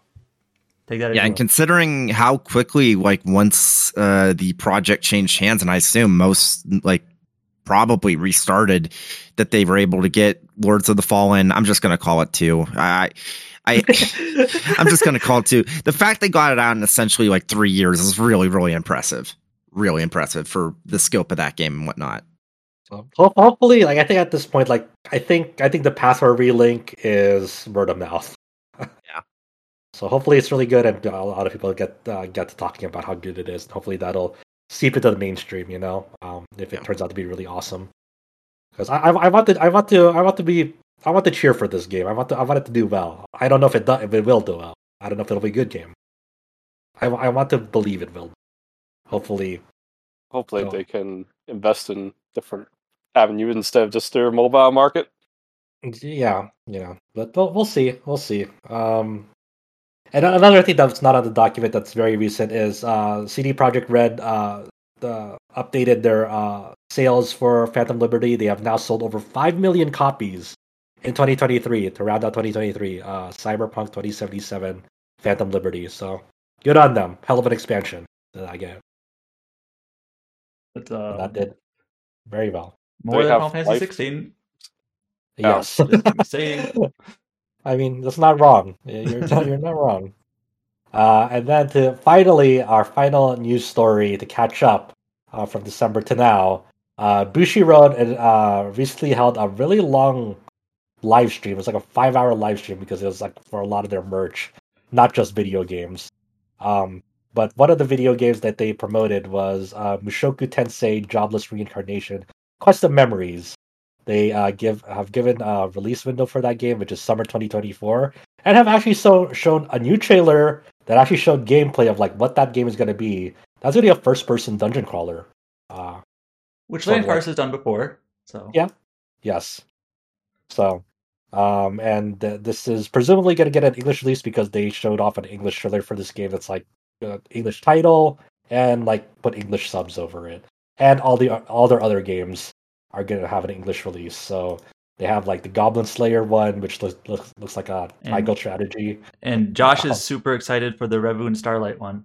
I am excited because I love Revue Starlight. So yeah, that's just a I, visual novel, though. Yeah, it's. A, I don't care. I'm Josh, getting it. Josh never plays non-R P Gs. That that's true. Never. Just um, tell me if there's a game where I could play as the giraffe as the main. Um, I mean, the giraffe's probably going to be in there. So no. So yes, I'm excited for the Revue Starlight. They have a Macross uh, one that's like a shmup. Um. One would be crossed out. There's also the uh, Hunter Hunter uh, fighting they, game. There was already sort of pre-announced, but they kind of like formally announced the uh, fighting game, showing right. some showing some footage, and the fact that's obviously budget, and it looks like a three v three fighter. It's like just what was already confirmed to be three v three, or no, no, we didn't. People are just making the assumption. We, we, we yeah. knew we knew before before they showed off that trailer, we knew that it was going to be by aiding, and it was going to be a fighting game. That's all. I, I saw a handful of people say this trailer has GameCube energy. It does. I'll be honest. I saw those and I was like, they, when people say it's GameCube, it's like, you know what? They're not wrong. Which I think I think uh, Aiming had like a Naruto GameCube fighting game maybe, or some sort of game. Let me check. So I think they kind of maybe manifested from that. I, I love their Fate fighting game that they made on the P S two and the P S P. Well, ported to the P S P. So Fate, uh, uh, unlimited code, unlimited code. Yeah, yeah. That is such a good fighting game in my opinion. The, they, the uh, Bushiroad also announced a new, since we were talking about it earlier, they announced a new Danmachi game as well, a new con- for console. Uh, is it wrong to pick up girls in a dungeon? Question mark. Familiar myth dash full land of water and light. And that, that they just said it's coming to console. That's it. No, no developer, no genre, no platforms, no release. Um, they also announced like four new visual novel projects that they started. So Bushiroad is taking this seriously. Okay, they are really fucking putting. Uh, they have announced and are pushing a lot of things to like the console market. They gotta recoup their money from your Sekai. Okay. Yeah, usually for uh for Switch and or P C, uh, primarily for these uh for these platforms. Though the Mushoku Tensei one uh is coming to P S five, P S four, Switch, and P C uh sometime this summer. So yeah, so if you're looking for anime licensed games that well, hopefully will be good, we'll see. Uh, the first one of them, I mean, I, I forgot when the Macross one is coming out, but, but the, the, the Goblin Slayer one is coming out middle of February. Yeah, Another February empty release. Month. Another February release. um, yeah, I do want to check that. I'm not gonna like review, but I just want to like check it out for like educational purposes because you know I, I'm just kind of interested to seeing how it'll go. I don't know. I don't know. Can you check out Superman sixty-four for education purposes? I was a kid, dude. Look, what the fuck? Well, you can do it now. I mean, yeah. yeah, let me just pull uh, out the sixty-four. My yeah, copy yeah. On my sixty-four, I had the first Super Smash Brothers, Hey You Pikachu, Pokemon Stadium, and Legend of Zelda. Um, Good list. So yeah. Uh... That covers, you know, a good chunk of what we missed from December up until now. It's not absolutely everything, but that's okay. Um, and yeah, that's uh, thank you, Brian, for being able to make it, man. It's nice to have yeah. you on. Um, yep, it was wanted to make an appearance at least, even though I knew I was going to be late. So no, thank okay. you for hosting, and thank you to everyone else for holding to it, because I know it's it's been like over a month since we last over a month, just about exactly a month. We're back uh, on the grind. Yep. So back to it. Uh, so I guess next week, no new releases, but we'll probably talk a little bit more in depth about the games we've been playing since December. Well, wait a second. Uh, there will be that new Momodora, which I'm definitely playing. Oh, yeah. So. Gotcha. So maybe we'll lead off with that. We'll see. Uh, yeah. And yeah. You can, you can find us on r p g site dot net if you want to visit our official site, where we have all our, you know, deliberations for the Game of the Year stuff and the reader poll, anticipated game list for this year. Uh, it's a fairly short list, okay? There's nothing coming out. Um, you can find us on Twitter at r p g site. You can find us on Facebook at facebook dot com slash r p g site net, on YouTube uh, via youtube dot com slash r p g site net, where you can actually find our full eight-hour deliberations, uh, just uploaded by Adam earlier, uh, before something crashed with his internet connection, but was able to uh, fully upload it before that. Uh, so yeah, you can find that whole podcast up on our uh, on our YouTube. That's like our... Probably our longest deliberations yet. I think it is. We yeah. cut two. We cut two categories, and we somehow ended up going longer. We, we I mean, we cut, but we had more staff. To, uh, hey, yeah. With us. Hey, hey, listeners! You know how we've been spending like seventy-five uh, percent of this podcast complaining about how stacked this year is for R P Gs? That is a literary device that we like to call foreshadowing. Oh no. Ten hours game of the don't, year. Don't, don't say it. Don't say it. We're not going to think about game of the year this year. I don't want to think about it. It doesn't exist to me. Therefore, it will not. Um, well, Adam, Adam, I don't know if you made this, but I, I like the new banner uh, for the for the YouTube. Oh yeah, I did that. Thank you, Adam. Thank you, Adam. Thanks. Uh, did our Twitter get updated? Yes. Yep. All right. Thank you, Adam. uh, you can find us on your favorite podcast app via, via the TetraCast. Just search us uh, up there. You can find us. I, I believe our deliberations are also on the same TetraCast R S S feed. Right? Yes, I and all the other. I forgot to put them on the R S S feed, so that means they didn't show up on like podcast services right away. With all the other stuff, getting everything up, I just forgot to literally press a few yeah. buttons to get that up. But it should be up now. It's on. But, that, but but as always, thank you. If you're on our Discord, thank you for uh, keeping us uh, uh, on our toes. So, like, if you don't see something, you just at us and be like, hey, I don't see it here. It's like, oh, okay. Uh, well, yeah, it's sorted out. So you can find us, find us on discord dot discord dot g g slash r p g site. So for, if you have any comments for us, you know, good or bad, uh, you know, thank you for letting us know. It seems to be uh, a good amount of people actually have been listening to that uh, that deliberation. It's eight hours, and people are like, I'm at like hour six of eight. I'm almost there. I'm like, holy shit, thank you. uh, thank you for listening to us ramble uh, for many, many hours. It was a very trying day for all of us. And for some people, um, even more trying because of their time zone. Uh, of course, big shout out to the staff, uh, international staff, uh, for making that. You know, so some people in Australia, one at the Philippines, one on Japan. It's just it's because it's an international team, you know. So good on them for props to them. Jesus, and especially of course Josh uh, too. I think Josh too stayed up till like six a m. Yeah, Josh too and uh, Paige and um and uh, Junior, and they were at uh, some devilish hours. Of course, uh, Alex over in Britain, uh, I've obviously had some some shit as well because he has a family. So yeah. Uh, thank you.